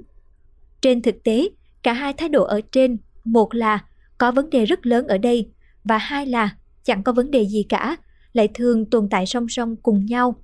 Ví dụ, một gia đình thường xuyên mắng mỏ, gây sức ép cho con, kiểm soát con thái quá, để rồi con có cảm xúc không ổn định, dễ khóc lóc. Ở một bộ phận các gia đình, thái độ có vấn đề rất lớn ở đây nhắm tới đứa trẻ. Cha mẹ tin rằng con có vấn đề và muốn sửa chữa nó mà không nhìn thấy thái độ chẳng có vấn đề gì cả của chính họ. Họ tin rằng bản thân họ chẳng làm gì sai, cư xử hết sức hợp lý với con và con mới là người có vấn đề. Họ cứ đổ lỗi cho con và tiếp tục cách tiếp cận thiếu đúng đắn của mình trong khi lý luận. Nếu con ngoan hơn thì có phải đã không bị mắng và phạt? Đây là ví dụ điển hình của phương pháp tỉa ngọn mà hy vọng sửa được gốc. Ta không thể sửa một cái cây đang héo bằng cách tập trung sửa ngọn. Ngoài ra còn có những trường hợp con thực sự bị bệnh hay có rối loạn nào đó về hành vi, cảm xúc cần được hỗ trợ mà nguyên nhân không phải là cha mẹ mà là bẩm sinh, hoặc do trường học hoặc tác động nào khác từ môi trường. Có những gia đình đã trì hoãn việc xử lý vấn đề bởi cha mẹ không muốn đối diện với sự thật rằng có một vấn đề nghiêm trọng cần cha mẹ ưu tiên và tạm gác lại những mối quan tâm khác như công việc. Chấp nhận việc này sẽ dẫn tới nhiều đau khổ. Gia đình có thể sẽ phải chấp nhận rằng con là một đứa trẻ không bình thường, cần những hỗ trợ chuyên biệt, rất có thể cần một môi trường giáo dục không như thông thường. Hoặc nếu cho trẻ tham gia hệ thống bình thường và tiếp xúc với xã hội, đứa trẻ sẽ bị đánh giá, gia đình sẽ bị nhìn với ánh mắt kỳ thị. Họ phủ nhận, che giấu, chờ đợi, trong khi hy vọng rồi mọi thứ sẽ tự qua. Cho tới ngày nhận ra rằng vấn đề đã quá lớn. Lẽ ra đối mặt với sự thật sớm hơn và hành động sớm hơn đã có thể đem lại kết quả tốt hơn cho cả trẻ và gia đình. Nên vui mừng khi ảo tưởng sụp đổ. Các cha mẹ khi lâm vào thế bế tắc thường cảm thấy cùng quẫn và đau khổ tột bậc. Đã từng đưa ra cảnh báo về ảo tưởng, tôi cảm thấy cần phải khách quan để nhấn mạnh rằng ảo tưởng tưởng như thủ phạm khiến gia đình đau khổ lại chính là con đường dẫn tới hạnh phúc. Khi ảo tưởng tồn tại, thực tại sẽ tấn công nó. Càng trốn chạy, người ta càng khổ. Nhưng nếu đứng lại chấp nhận, cứ để ảo tưởng đâm vào thực tại và vỡ vụn từng mảnh, lúc ấy ta sẽ nhìn thấy hạnh phúc đích thực với con. Cách duy nhất là ảo tưởng phải sụp đổ, và nó tự sẽ sụp đổ nếu chúng ta không cố chống lại quy luật tự nhiên. Vì vậy, nhìn nhận theo cách này, đau khổ là tốt, rất tốt là khác. Bài tập 3 về sự sụp đổ ảo tưởng. Hãy dành vài phút để nhận diện và gọi tên những ảo tưởng đã thực sự sụp đổ của bạn trong quá trình nuôi dạy con. Những ảo tưởng mà sau khi chúng sụp đổ, bạn đã có một chuyển hóa sâu sắc trong nhận thức và nội tâm. Lưu ý, đừng lo nếu bạn chưa từng có trải nghiệm này, sớm hay muộn nó cũng sẽ xảy ra. 4. Thực tế Tâm, 3 tuổi, nhặt được khuyên mũi của mẹ. What's this? Mẹ. It's my nose ring. You wear it on your nose. This one is rusty, so I'm not wearing it anymore. But this one, chỉ vào cái trên mũi, is shiny, see? Tâm, thử cho lên mũi. Mẹ, you need a hole in your nose though. Tâm, I have a hole. Chắc hẳn tới đây thì bạn đọc đã nắm được vấn đề chính trong các vấn đề của cha mẹ với con cái. Đó là không nhìn nhận đúng đắn những gì đang xảy ra bởi trong đầu còn chứa quá nhiều suy nghĩ và mường tượng ở đâu đó quá xa vời thực tế. Những suy nghĩ và hình dung này không hề liên quan gì tới con cả. Nói đơn giản hơn, đó là do cha mẹ hiểu nhầm con. Cha mẹ vội vã suy diễn, so sánh con với các tiêu chuẩn, mong đợi, kỳ vọng và nghĩ là mình hiểu, nhưng kỳ thực là không hiểu gì cả. Nền tảng của cái tưởng là hiểu đó là không có gì. Bởi vậy, muốn biết có vấn đề thực sự hay không, cha mẹ cần phải quay về với những gì là thực, những gì đang xảy ra, ý nghĩa thực của những việc đó, chứ không phải cái cha mẹ nghĩ và suy diễn là đang xảy ra. Nhìn vào thực tế Sau khi tôi thả lỏng với con đầu trong chuyện ăn uống, thả lỏng không phải mặc kệ, thế nào cũng được. Con tôi vẫn tiếp tục ăn tương đối ít như vậy, cân nặng thì từ hồi một tuổi đến giờ – luôn suýt soát mức thấp nhất trong bảng cân nặng dành cho lứa tuổi. Nhiều gia đình hẳn sẽ rất lo lắng, đặc biệt là bà nội và bà ngoại. Nhưng thực tế là con tôi rất khỏe, hầu như không bị ốm. Con tôi hoạt bát, vui vẻ, vận động bình thường. Con phát triển tốt về mọi phương diện cảm xúc, thể chất, nhận thức, ngôn ngữ và tương tác xã hội. Tất nhiên, một số thành viên gia đình và cả người ngoài vẫn kêu cháu coi trên thực tế, cháu hết sức khỏe mạnh. Thật kỳ cục khi cân nặng đã trở thành tiêu chí gần như duy nhất để đo sức khỏe. Rất nhiều người hẳn cũng không biết rằng cân nặng và chiều cao của một đứa trẻ có nhiều phần do gen quyết định, chứ không đơn giản là ăn gì và ăn bao nhiêu. Sau khi nhớ được rằng ngày nhỏ tôi cũng chỉ nặng 17 cân khi học lớp 1, tôi càng thấy mình chẳng có lý do gì để lo. Hơn thế, Mặc dù cùng ngồi ăn những thức ăn như nhau, mỗi người trong gia đình còn có thể cảm nhận thức ăn và mùi vị theo cách khác nhau do sự phân bố của các nụ vị giác khác nhau ở từng cá nhân. Đòi hỏi trẻ phải thích ăn như mình hoặc như mình muốn là hết sức phi lý. Đến trẻ còn chẳng kiểm soát và ra lệnh được cho dạ dày hay tín hiệu từ miệng của chúng nữa là bố mẹ chúng. Một thông tin hữu ích nữa dành cho các cha mẹ có con nhỏ, kén ăn định nghĩa là ăn được ít loại thức ăn và từ chối ăn đa dạng là biểu hiện hết sức bình thường và phổ biến ở trẻ nhỏ. Em trai tôi kén ăn từ nhỏ, tới nay 25 tuổi vẫn vậy mà cũng cao được 1,8 mét kia kìa. Ở phần lớn trẻ mọi thứ sẽ tự cải thiện dần dần một cách tự nhiên, không nên gây sức ép cho trẻ. Ăn uống đầy đủ mà ăn trong đau khổ ép buộc thì cũng chính là ăn đau khổ vào người. Một lần nữa, cha mẹ cần ghi nhớ rằng chăm sóc trẻ không phải chỉ là chăm sóc cơ thể của trẻ, mà còn là chăm sóc cảm xúc và đời sống tinh thần của trẻ. Tuy vậy, ngược lại, chắc hẳn cũng có trường hợp trẻ nào đó kén ăn, gầy như con tôi, nhưng lại hay ốm, đột nhiên sụt cân, dễ mệt mỏi và có những mặt phát triển nào đó bị chậm hẳn so với mốc phát triển. Đây có thể là những dấu hiệu về sức khỏe mà gia đình phải chú ý và có thể không do ăn uống, cân nặng gây ra mà là do vấn đề nghiêm trọng về tiêu hóa hoặc thận hoặc một căn bệnh nào đó. Nhưng để xác định được, gia đình cần quan sát các dấu hiệu cụ thể ở trẻ, chứ không phải dựa vào việc mình thích hay không thích biểu hiện ở trẻ. Bước tiếp theo mới là tìm sự hỗ trợ chuyên môn. Từ đầu sách tới giờ, tôi vẫn lấy ví dụ chủ yếu về chuyện ăn uống ở con tôi để diễn giải cho độc giả thấy dễ hiểu. Vì ăn uống là cái mà gia đình nào hầu như cũng gặp phải khó khăn và cũng vì nó ít trừu tượng và dễ nắm bắt hơn các vấn đề tâm lý, cảm xúc. Những gì diễn ra trong chuyện ăn uống, diễn biến tâm lý, quá trình, kết quả và tương tác qua lại giữa cha mẹ và trẻ có thể được áp dụng với hầu như mọi tình huống khác. Nhìn vào trẻ chứ không nhìn mình. Phải, tôi biết. Nhiều nguồn về giáo dục nhấn mạnh rằng cha mẹ phải làm gương cho con, phải tự nhìn chính mình, soi chính mình – nhưng việc nhìn và soi này không hề dễ dàng và có thể gây ra những bối rối và nhầm lẫn nghiêm trọng. Ta soi cái gì? Vì nếu soi nhầm chỗ, như tôi đã thấy ở nhiều bà mẹ, thì càng soi ta càng sợ hãi và bấn loạn. Ta có thể sẽ sinh ra xu hướng bới lỗi và phủ nhận chính bản thân mình. Hậu quả của việc này ở phụ nữ là sau khi thôi đổ lỗi cho con, họ bắt đầu đổ lỗi cho bản thân. Mình là ba mẹ tôi, mình chẳng thể làm được gì mình chỉ làm cho con khổ. Thái độ này cực kỳ nguy hiểm nếu cha mẹ thiếu vững vàng và không tin ở chính mình thì rất khó là chỗ dựa vững chắc cho trẻ. Một trong những cách đơn giản và chính xác nhất để đánh giá xem có vấn đề ở trẻ hay không chính là nhìn vào trẻ, nhưng là nhìn vào trẻ theo cách rất khác so với cách mà người ta vẫn nhìn trẻ. Bạn hãy nhìn con bạn, thực sự quan sát mà không đem theo các mong đợi, suy nghĩ tiêu chuẩn, so sánh, trải nghiệm quá khứ, lo lắng về tương lai hay thậm chí thông tin mà bạn đã đọc được ở đâu đó. Nếu bạn còn lo lắng xem làm sao mình có thể làm được điều đó thì hãy yên tâm, tôi sẽ đưa ra những chỉ dẫn cụ thể chứ không định để mặc bạn loay hoay với việc đó. Tôi xin đưa ra một ví dụ đơn giản. Rất nhiều bà mẹ biết cảm giác khi con nhỏ bám mình và người ngoài bắt đầu nhìn vào. Nếu người ngoài không nói gì, chắc hẳn chúng ta sẽ không sao nhưng những tiếng nói bắt đầu cất lên. Ôi giời ơi, chết rồi, bá mẹ thế này thì chết. Ôi tưởng thế nào, không bằng em Bin nhé. Em bé mà em không sợ gì, sao mình lại thế? Phải cho đi nhà trẻ, chứ ở nhà với mẹ thế này chả biết gì, rồi cái gì cũng sợ.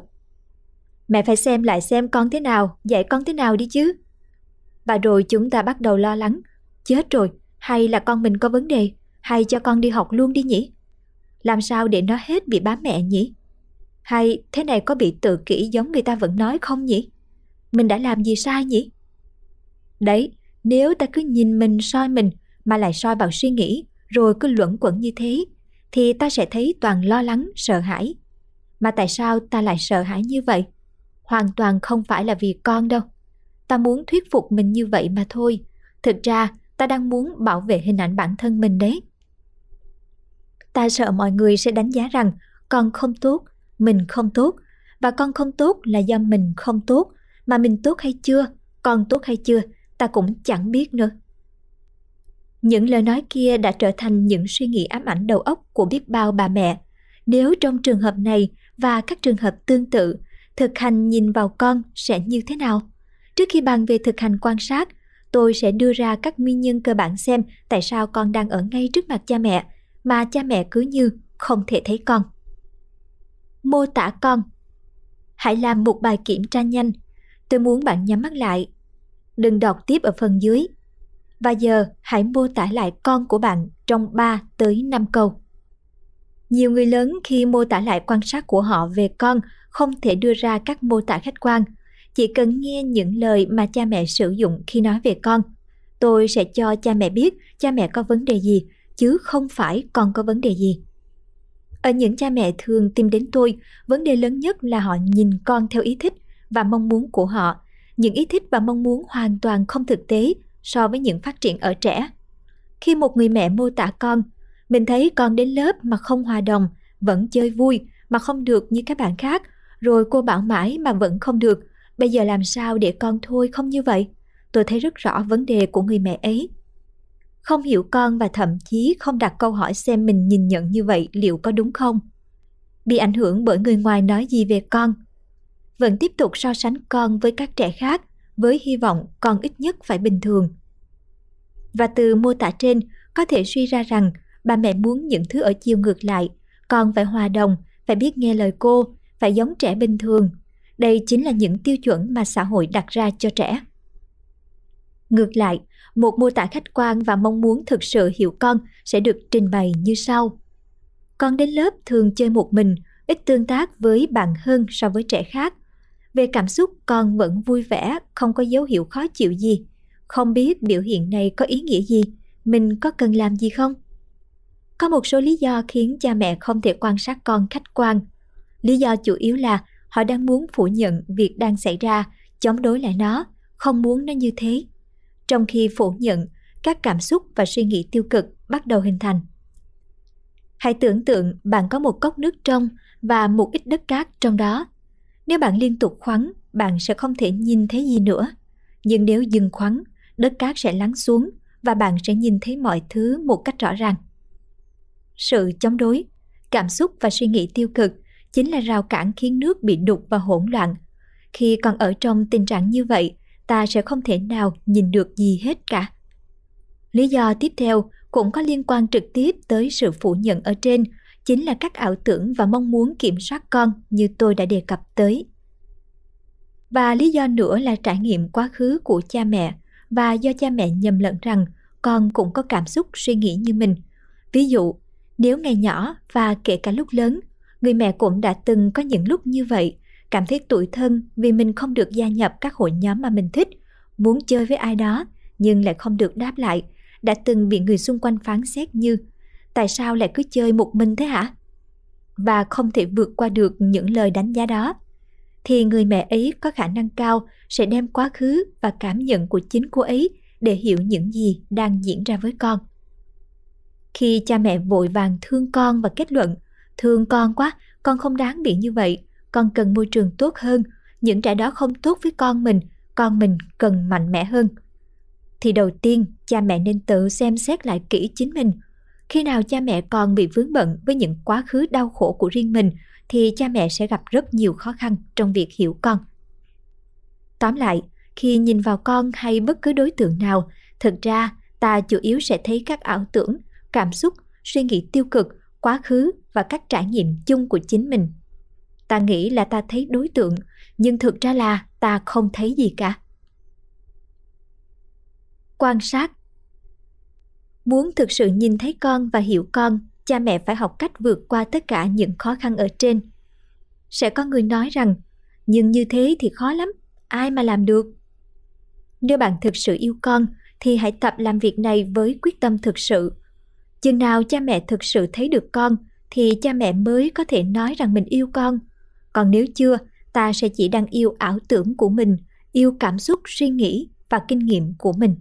Ta không thể nói ta yêu con, nhưng tại sao con như thế thì ta không muốn biết. Rồi chỉ tập trung hướng cho con trở thành cái mà ta muốn con trở thành, đó là sự đối lập của tình yêu. Yêu đầu tiên là chấp nhận và sau đó là hiểu. Muốn hiểu thì phải tập quan sát cho tốt, kỹ và nhiều đã. Nó cũng là những gì khoa học làm nên bản chất của việc này rất khoa học chứ không có gì khó hiểu cả. Bạn có nhớ ngày đầu tiên mình tập đi xe đạp không? Có thể là không vì quá lâu rồi. Nhưng bạn có thể nghĩ về ngày mình tập đi xe máy hay tập một kỹ năng mới nào đó. Ngày đầu, ai cũng lóng ngóng và thấy khó khăn. Nhưng nếu kiên trì tập luyện, kỹ năng của ta sẽ ngày càng cải thiện. Và chẳng mấy chốc cũng như rửa bát, tắm gội, mở cửa, xoay chìa khóa ta sẽ không còn phải căng thẳng và vất vả nữa. Vấn đề ở đây là, ta có thực sự ưu tiên việc này không? Có hiểu tầm quan trọng của nó không? Thực sự muốn bắt đầu chưa? Và sau đó, chỉ là làm thế nào để kiên trì mỗi ngày? Bạn đã bao giờ quan sát bầu trời chưa? Chắc chắn là có, nhưng liệu có bao nhiêu lần bạn thực sự nhìn bầu trời? Bởi nếu trong bạn còn những suy nghĩ như, hôm nay trời xấu quá, trời không được đẹp vậy không hợp để chụp ảnh rồi, trong khi mình đang cần một cái ảnh. Trời cũng đẹp đã mây đẹp quá, giống hồi bé mình hay ngắm mây cùng bố. Thì tin không tốt lắm là bạn chưa thực sự nhìn trời. Khi ta thực sự nhìn, ta chỉ nhìn thôi. Ta không đánh giá nó là đẹp hay xấu, tiện hay bất tiện cho cái gì. Giống như ta muốn hay không, liệu ngày mai có khác hay không, so với hôm qua như thế nào? Thực sự thì nhìn con cũng như vậy nếu con đang chơi với cốc nước, thò tay vào nước lẽ ra để uống. Ta chỉ quan sát và ghi nhận. Con thích thú chơi với nước theo cách như thế vào lúc này. Còn nếu không thực sự nhìn con, ta sẽ nghĩ hoặc nói, chơi như vậy là bẩn. Chơi như vậy là không thể chấp nhận được. Con hư, chơi như vậy rất xấu. Bây giờ mà chơi như thế thì về sau nó sẽ thành cái gì? Hôm qua đã bảo nó không được chơi nữa. Vậy mà nó tái phạm kia nó chẳng nghe mình nói gì cả, phải chấn chỉnh ngay. Con có biết các bạn ngoan thì không chơi như vậy không? Con mà làm thế mẹ không yêu con đâu nhé. Nào, đưa cái cốc ngay đây. Tôi biết danh sách những câu này nhiều lắm và nó xuất hiện trong mọi tình huống và hầu hết mọi gia đình. Trong chúng ta có sẵn xu hướng suy diễn và phản ứng như thế đã từ rất lâu rồi. Quan sát để hỗ trợ cho đúng. Tất nhiên, ý tôi khi nói quan sát trẻ không phải là cứ nhìn không không làm gì, rồi gật gù. À nó thích chơi với điện. À nó hay thò đầu ra cửa sổ. Hay à mình hiểu rồi, con giận vì không mượn được đồ chơi của em, thì hay đấm thẳng vào đầu em. Rồi lại ung dung coi tiếp theo sẽ là chuyện gì. Không hề đâu nhé ta quan sát để hiểu xem tại sao, lúc nào, với ai, thì trẻ hay có cảm xúc gì và hành vi gì.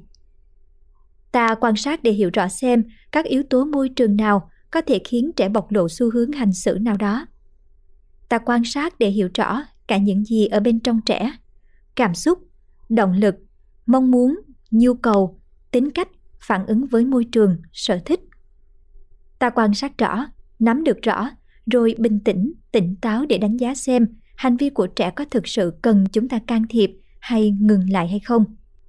Ta quan sát để rồi xác định chắc chắn có nên hỗ trợ không và hỗ trợ vào lúc nào như thế nào? Thay vì vội vàng xông vào can ngăn khi không hề có nguy hiểm gì, hay có nguy hiểm lại không phát hiện kịp thời để rồi có những hậu quả đáng tiếc.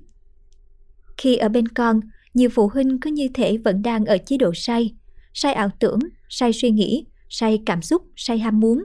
Nếu ta say, thì việc tốt nhất cần được ưu tiên là lấy lại sự tỉnh táo. Một trong những dịp mà ta có thể quan sát tốt nhất cách các gia đình tương tác với trẻ là ở các khu vui chơi cho trẻ. Trong một khu vui chơi hoàn toàn an toàn, phụ huynh có thể theo sát nếu muốn.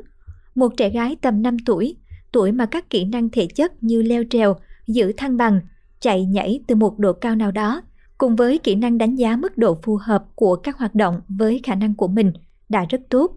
Nói với mẹ mẹ ơi, mẹ cho con chơi nhé.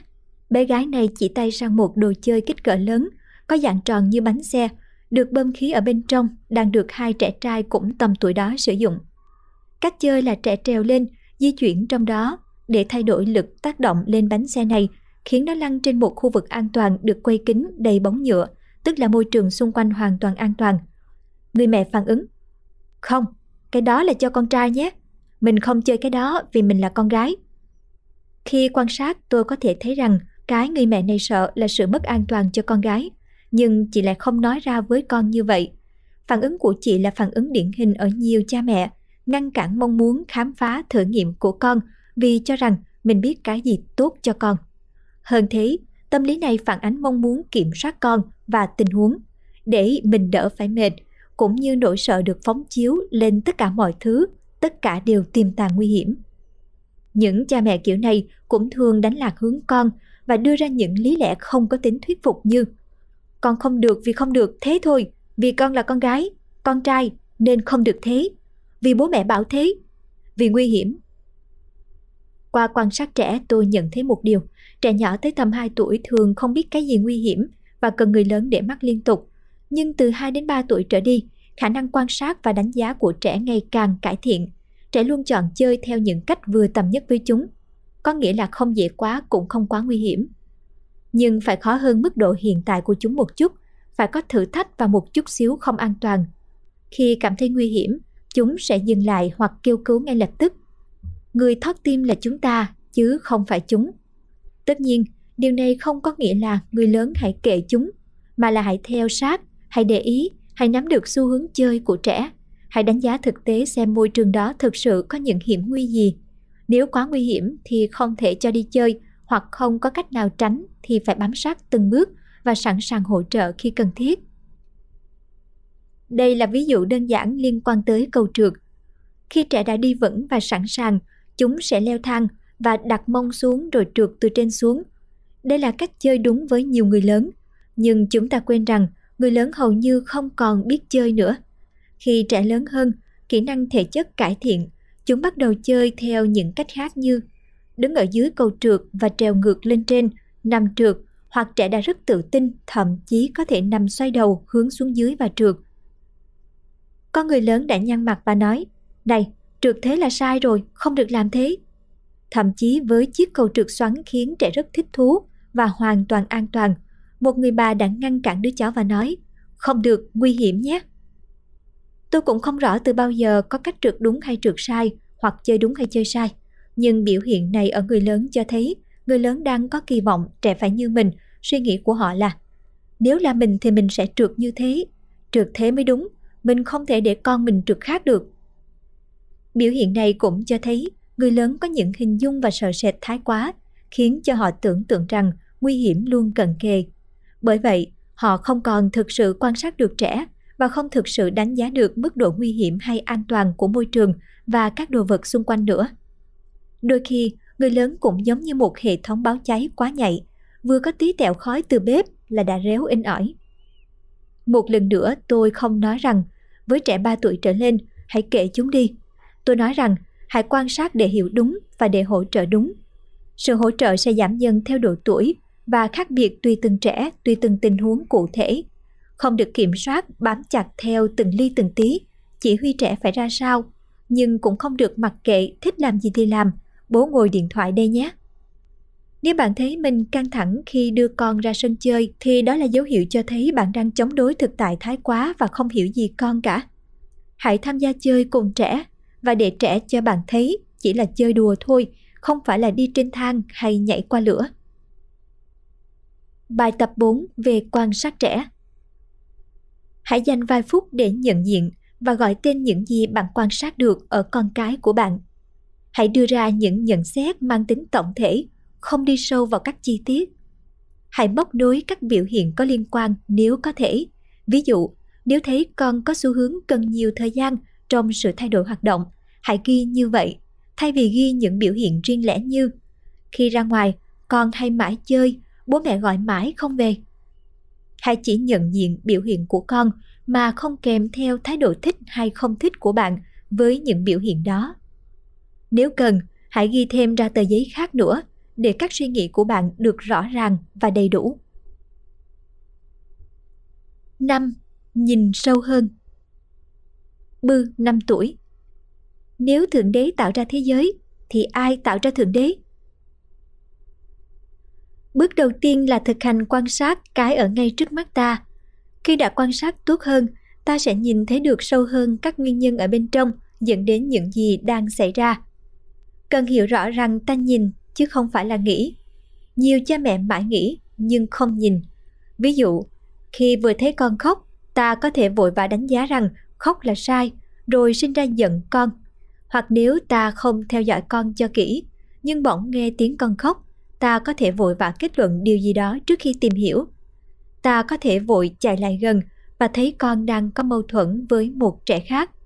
Nếu ta thực sự quan sát, ta sẽ chỉ ghi nhận con đang khóc trẻ kia cũng khó chịu, phải tìm hiểu xem chuyện gì đang xảy ra mới được. Nếu không thực hành quan sát, ta sẽ vội kết luận. Chắc chắn một trong hai đứa đã làm gì sai, phải trị tội một trong hai.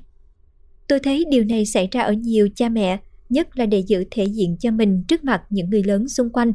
Nhiều cha mẹ chưa kịp tìm hiểu đã vội vã mắng mỏ con và bắt con xin lỗi ngay trẻ còn lại. Cũng có trường hợp khác là họ vội mắng ngay trẻ kia, nhất là khi không có bố mẹ trẻ kia ở đó. Phản ứng như thế hoàn toàn do suy nghĩ và mặc định có sẵn trong đầu, chứ không phải do quan sát mà hiểu. Nếu ta liên tục quan sát hàng ngày, học cách giữ bình tĩnh, tự ngăn chính mình lại và tập chờ đợi chỉ thêm một chút thôi, thì ta sẽ hiểu ra rất nhiều điều. Khi hiểu rõ hơn, ta bắt đầu biết mình cần phải làm gì cho đúng. Nhìn sâu hơn để hiểu. Đa số cha mẹ mắc một lỗi cơ bản, họ tìm cách hiểu trẻ qua hành vi và chỉ hành vi mà thôi. Sự thật là hành vi chỉ là phần nổi của tảng băng, hành vi là cái cuối cùng thể hiện ra ngoài, chỉ là đầu ra sau khi trẻ đã dùng bộ lọc của mình để xử lý các tác động của môi trường. Vì mỗi trẻ có bộ lọc khác nhau, tính cách bẩm sinh khác nhau, tốc độ xử lý và cách thức xử lý kích thích môi trường cũng khác nhau, nên hành vi sẽ có thể khác nhau. Chưa kể các tác động môi trường không thể giống nhau, như gia đình, ông bà, bố mẹ, sự kiện trong cuộc sống, trường học, hàng xóm, nhà ở và khu vực xung quanh, các hoạt động thường ngày. Nhiều hành vi nhìn bề ngoài có thể giống nhau nhưng lại có thể do nguyên nhân khác nhau. Chính bởi vì trong đầu óc của rất nhiều người lớn có một bảng phân loại tự động dành cho các hành vi, nên chúng ta thường dựa trên bảng đó để đánh giá, phản ứng và giải quyết. Khi không hiểu, người lớn chỉ phản ứng theo cách đơn thuần là can ngăn, của trách, mắng và gây sức ép để trẻ ngừng lại. Bản này đại loại như sau. Hành vi tốt ngược lại với hành vi xấu tương ứng ở bên cạnh. Hành vi xấu, chạy nhảy, hò hét, mãi chơi, nghịch nước và đất, trêu em, đánh bạn, không chịu dọn đồ chơi, không chịu đánh răng, không ăn hết suất, không để tâm khi người lớn nói. Người lớn dục mãi mà cứ ngồi đấy. Người lớn nhắc nhở mà không phản ứng. Không thích học, không biết chia sẻ, không tập trung hẳn hoi vào một hoạt động. Khóc nhè, la hét. Đòi hỏi, không hứng thú với sách, chạy đi khi mẹ mở sách. Khó quen với người lạ. Nói những điều không đúng, không thực sự đã xảy ra không chào hỏi. Nếu chỉ đơn giản phê phán một hành vi là xấu, thì ta không thể nhìn sâu hơn để thấy tại sao nó lại như thế. Chắc chắn kết quả là bế tắc. Phản ứng thông thường là của mắng trẻ hoặc phủ nhận trẻ, dù đôi khi nghe có thể rất nhẹ nhàng. Một số cha mẹ cố gắng thuyết phục con để con không như thế nữa, như con là trẻ lớn mà, lớn rồi thì mình không làm thế nữa, nếu không thì mình là em bé à? Em có muốn làm em bé không? con có nhớ mẹ dặn con làm gì không? Khi thái độ này không có tác dụng, họ kết luận, đã giải thích rõ ràng, nhẹ nhàng cho rồi, nhưng không chịu nghe. Nhưng hãy ghi nhớ điều này, nhiều hành vi chỉ là kết quả của một tổ hợp các ảnh hưởng từ môi trường lên trẻ, kết hợp với tính khí, tính cách và những gì tự nhiên ở trẻ. Ta không thể dùng logic để xóa bỏ những tác động đó, hay để nói với trẻ là con đừng như thế nữa. Trong khi cách duy nhất mà trẻ biết là phải như thế có nhiều hành vi lại đơn giản chỉ là cái tự nhiên ở trẻ vì trẻ tuổi đó như thế. Một số gia đình phàn nàn về chuyện trẻ cứ trêu em liên tục. Cha mẹ đánh giá đó là hành vi xấu nên phản ứng tiêu cực, từ phàn nàn, của mắng cho tới đánh nhưng chẳng thay đổi được gì. Trêu em là hiện tượng phổ biến khi cha mẹ chú ý nhiều hơn tới trẻ bé. Nguyên nhân phổ biến là cha mẹ đã không công bằng trong ứng xử và phân bổ thời gian cho hai con – nên để lấy được sự chú ý tức thì của bố mẹ, trẻ lớn buộc phải dùng tới chiêu này. Tất cả xuất phát từ nhu cầu cực kỳ chính đáng của trẻ, nhu cầu cần được bố mẹ quan tâm, chăm sóc, chú ý, thương yêu. Ngoài ra, hãy xem có ai trong nhà có hành vi trêu chọc như thế và trẻ đã học được. Còn trẻ bé có thực sự khó chịu và cảm thấy tổn thương như cha mẹ đang nghĩ không? Hay cả hai trẻ đều vui với việc đó? ngăn cản, hướng dẫn khi hành vi trêu chọc đi quá giới hạn chỉ là giải pháp ngăn ngừa hậu quả thôi. Cần phải xử lý các nguyên nhân, các cảm xúc khó chịu, nguồn dẫn đến cảm xúc này thì mới mong tác động được tới hành vi. Có những hành vi lại là hết sức tự nhiên theo độ tuổi. Ví dụ như đánh người khác, đặc biệt trong giai đoạn 1 đến 3 tuổi. Ở tuổi này trở xuống, trẻ có nhận thức giới hạn, khả năng kiềm chế hành vi rất thấp, ngôn ngữ ít chưa phát triển khả năng thấu cảm nhiều, mức độ đánh người sẽ tự giảm dần. Tuy nhiên cũng có trường hợp trẻ đánh người khác và đây là dấu hiệu đáng lo. Đó là khi chính gia đình đã dùng bạo lực để dạy dỗ trẻ, hoặc khi trẻ quá ức chế, căng thẳng. Rất khó để phân biệt nếu không đánh giá đầy đủ các yếu tố. Nghe rất phức tạp, nhưng tin mừng là có những nguyên tắc chung cho biểu hiện của các trẻ và có những dấu hiệu chung cho thấy hành vi có phải là vấn đề lớn hay không. Xác định vấn đề Khi xuất hiện một hành vi mà bạn đánh giá là tiêu cực, hãy quan sát nó liên tục trong nhiều ngày và cân nhắc các yếu tố sau. Hành vi này hay xảy ra trong tình huống nào hoặc liên quan tới yếu tố gì ở bên ngoài? Sự có mặt của ai đó, khung giờ nào đó như cuối ngày khi trẻ mệt mỏi, khi trẻ đói, khi trẻ không biết diễn đạt mong muốn của mình, khi trẻ sợ hãi, tức giận, khi người lớn gây căng thẳng cho trẻ. Tần suất của nó như thế nào? Hàng ngày, mỗi ngày một lần, mỗi tuần một lần. Mức độ ảnh hưởng của nó ra sao? Có gây mất an toàn, tổn hại tài sản, làm ai bị tổn thương nghiêm trọng, vi phạm nguyên tắc đạo đức, thiếu tôn trọng người khác ở mức nghiêm trọng. Hành vi này xuất hiện từ khi nào, đã kéo dài bao lâu? Hành vi này hình thành một cách từ từ, xuất hiện nhất quán trong các tình huống tương tự nhau hay đột ngột xuất hiện và không phải là hành vi đặc trưng ở trẻ từ trước. Có ai trong gia đình hay ai đó mà trẻ thường xuyên tiếp xúc, hành xử theo cách này và trẻ đã học qua bắt chước hoặc chịu ảnh hưởng. Có những thay đổi nào trong môi trường gia đình và trường học diễn ra gần đây và sự xuất hiện của hành vi này có trùng khớp với giai đoạn mới này không? Dù cho có hành vi này, bản thân trẻ có vui vẻ, hoạt bát, khỏe mạnh, tương đối hợp tác phần lớn thời gian không? Hành vi này cho thấy có một sự căng thẳng, bức bối nào đó kéo dài mà trẻ không tự xử lý được. Độ tuổi của trẻ ra sao? Giai đoạn phát triển trước đó như thế nào? Môi trường có ổn định không hay có nhiều thay đổi, xáo trộn diễn ra? Gia đình có dành thời gian đều đặn với trẻ, tích cực trò chuyện và chơi đùa không? Ví dụ khi trẻ ốm, cha mẹ thường nhầm lẫn rằng nhiệt độ càng cao thì càng nguy hiểm. Và trong những trường hợp đó, cha mẹ lại thường tìm cách hạ sốt. Sốt chỉ là triệu chứng. Để xác định mức độ nguy hiểm và quyết định có cần phải đi viện ngay hay không, cha mẹ còn cần phải xem xét các biểu hiện khác. Quan trọng nhất lại không phải là thân nhiệt, mà lại là mức độ hoạt động của trẻ và những khác biệt so với một ngày khỏe mạnh. Một đứa trẻ sốt nhưng vẫn chơi đùa bình thường – cho thấy chưa đến mức đáng lo. Một trẻ khác cũng sốt như thế, nhưng lại nằm bẹp ở giường, không chơi, thở dốc, thì cha mẹ cần cho đi khám ngay. Mức độ lo lắng của cha mẹ có thể không hoàn toàn tương ứng với mức độ nguy hiểm của bệnh. Cha mẹ có thể quá lo lắng khi trẻ chưa có dấu hiệu gì, hoặc có khi trẻ có dấu hiệu thì lại không để ý quan sát, không ghi nhận, từ chối rằng biểu hiện này đáng lo, để rồi đến lúc đi khám thì bệnh đã kéo dài. Các hành vi của trẻ cũng vậy. Hành vi là triệu chứng cũng như sốt, không phải là bệnh và không thể dập tắt hành vi để khỏi bệnh được. Thậm chí khi tìm cách dập sốt, uống thuốc để ngăn nôn mửa ngay lập tức, ta lại khiến cho triệu chứng biến đổi lệch hướng. Lại càng khó phán đoán xem trẻ bị làm sao. Cũng như khi con sốt, ta phải quan sát các biểu hiện khác đi kèm với hành vi để đánh giá mức độ của nó. Phần lớn các hành vi mà các cha mẹ có con nhỏ gọi là vấn đề những điều liệt kê ở bảng phân loại hành vi trên thực ra hoàn toàn bình thường ở trẻ nhỏ dưới 6 tuổi. Một số tiếp tục là hoàn toàn bình thường ở trẻ trên 6 tuổi. Đỉnh điểm sẽ là tầm 3 tuổi và tần suất giảm dần từ đó. Thậm chí các trẻ trên 6 vẫn tiếp tục học cách chia sẻ, đặt mình vào địa vị người khác, khám phá các nguyên tắc ứng xử, khám phá các giới hạn của bản thân và mong đợi của cha mẹ dành cho mình. Quá trình này sẽ liên tục diễn ra cho tới lớn và cả ở giai đoạn trưởng thành. Trẻ mắc lỗi và học, dựa trên việc quan sát trẻ qua nhiều ngày, cha mẹ sẽ hiểu rõ trẻ và trả lời được các câu hỏi ở trên cho từng hành vi. Từ đó mới xác định được xem vấn đề có cần giải quyết không, nguyên nhân là gì, cần thay đổi gì. Tuyệt đối không dựa trên hành vi mà kết luận con hư, kém thông minh, ngang ngạnh, tai quái, hay kết luận rằng kiểu này về sau con sẽ chẳng thành cái gì hết. Cũng cần lưu ý một điều nữa là phải đánh giá mức độ cần can thiệp dựa trên biểu hiện ở trẻ, cảm nhận của trẻ, tần suất hành vi có vấn đề diễn ra và mức ảnh hưởng của nó, chứ không phải dựa trên việc cha mẹ thích hay không thích biểu hiện đó, muốn hay không muốn nó, hoặc nghĩ nó là tốt hay xấu.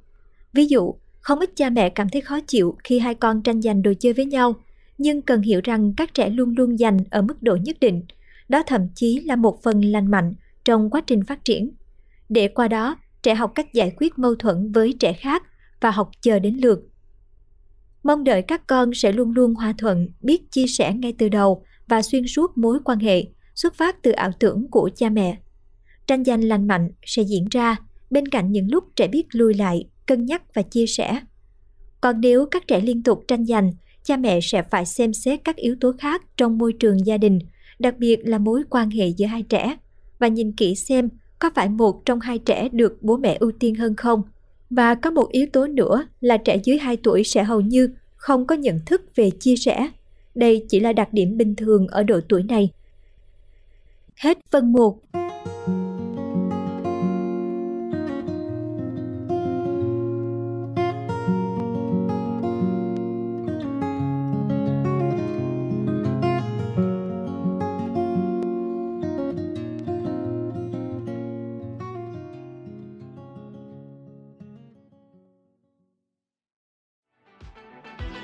Voi FM Ứng dụng sách nói chất lượng cao Kho sách nói lớn nhất Việt Nam.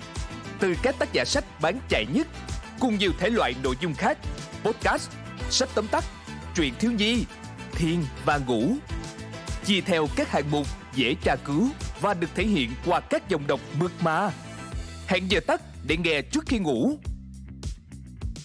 Điều chỉnh tốc độ nghe phù hợp với bản thân tải xuống để nghe không cần mạng.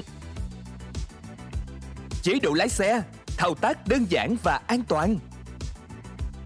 Gần 20.000 người đã sử dụng và hài lòng, còn bạn thì sao?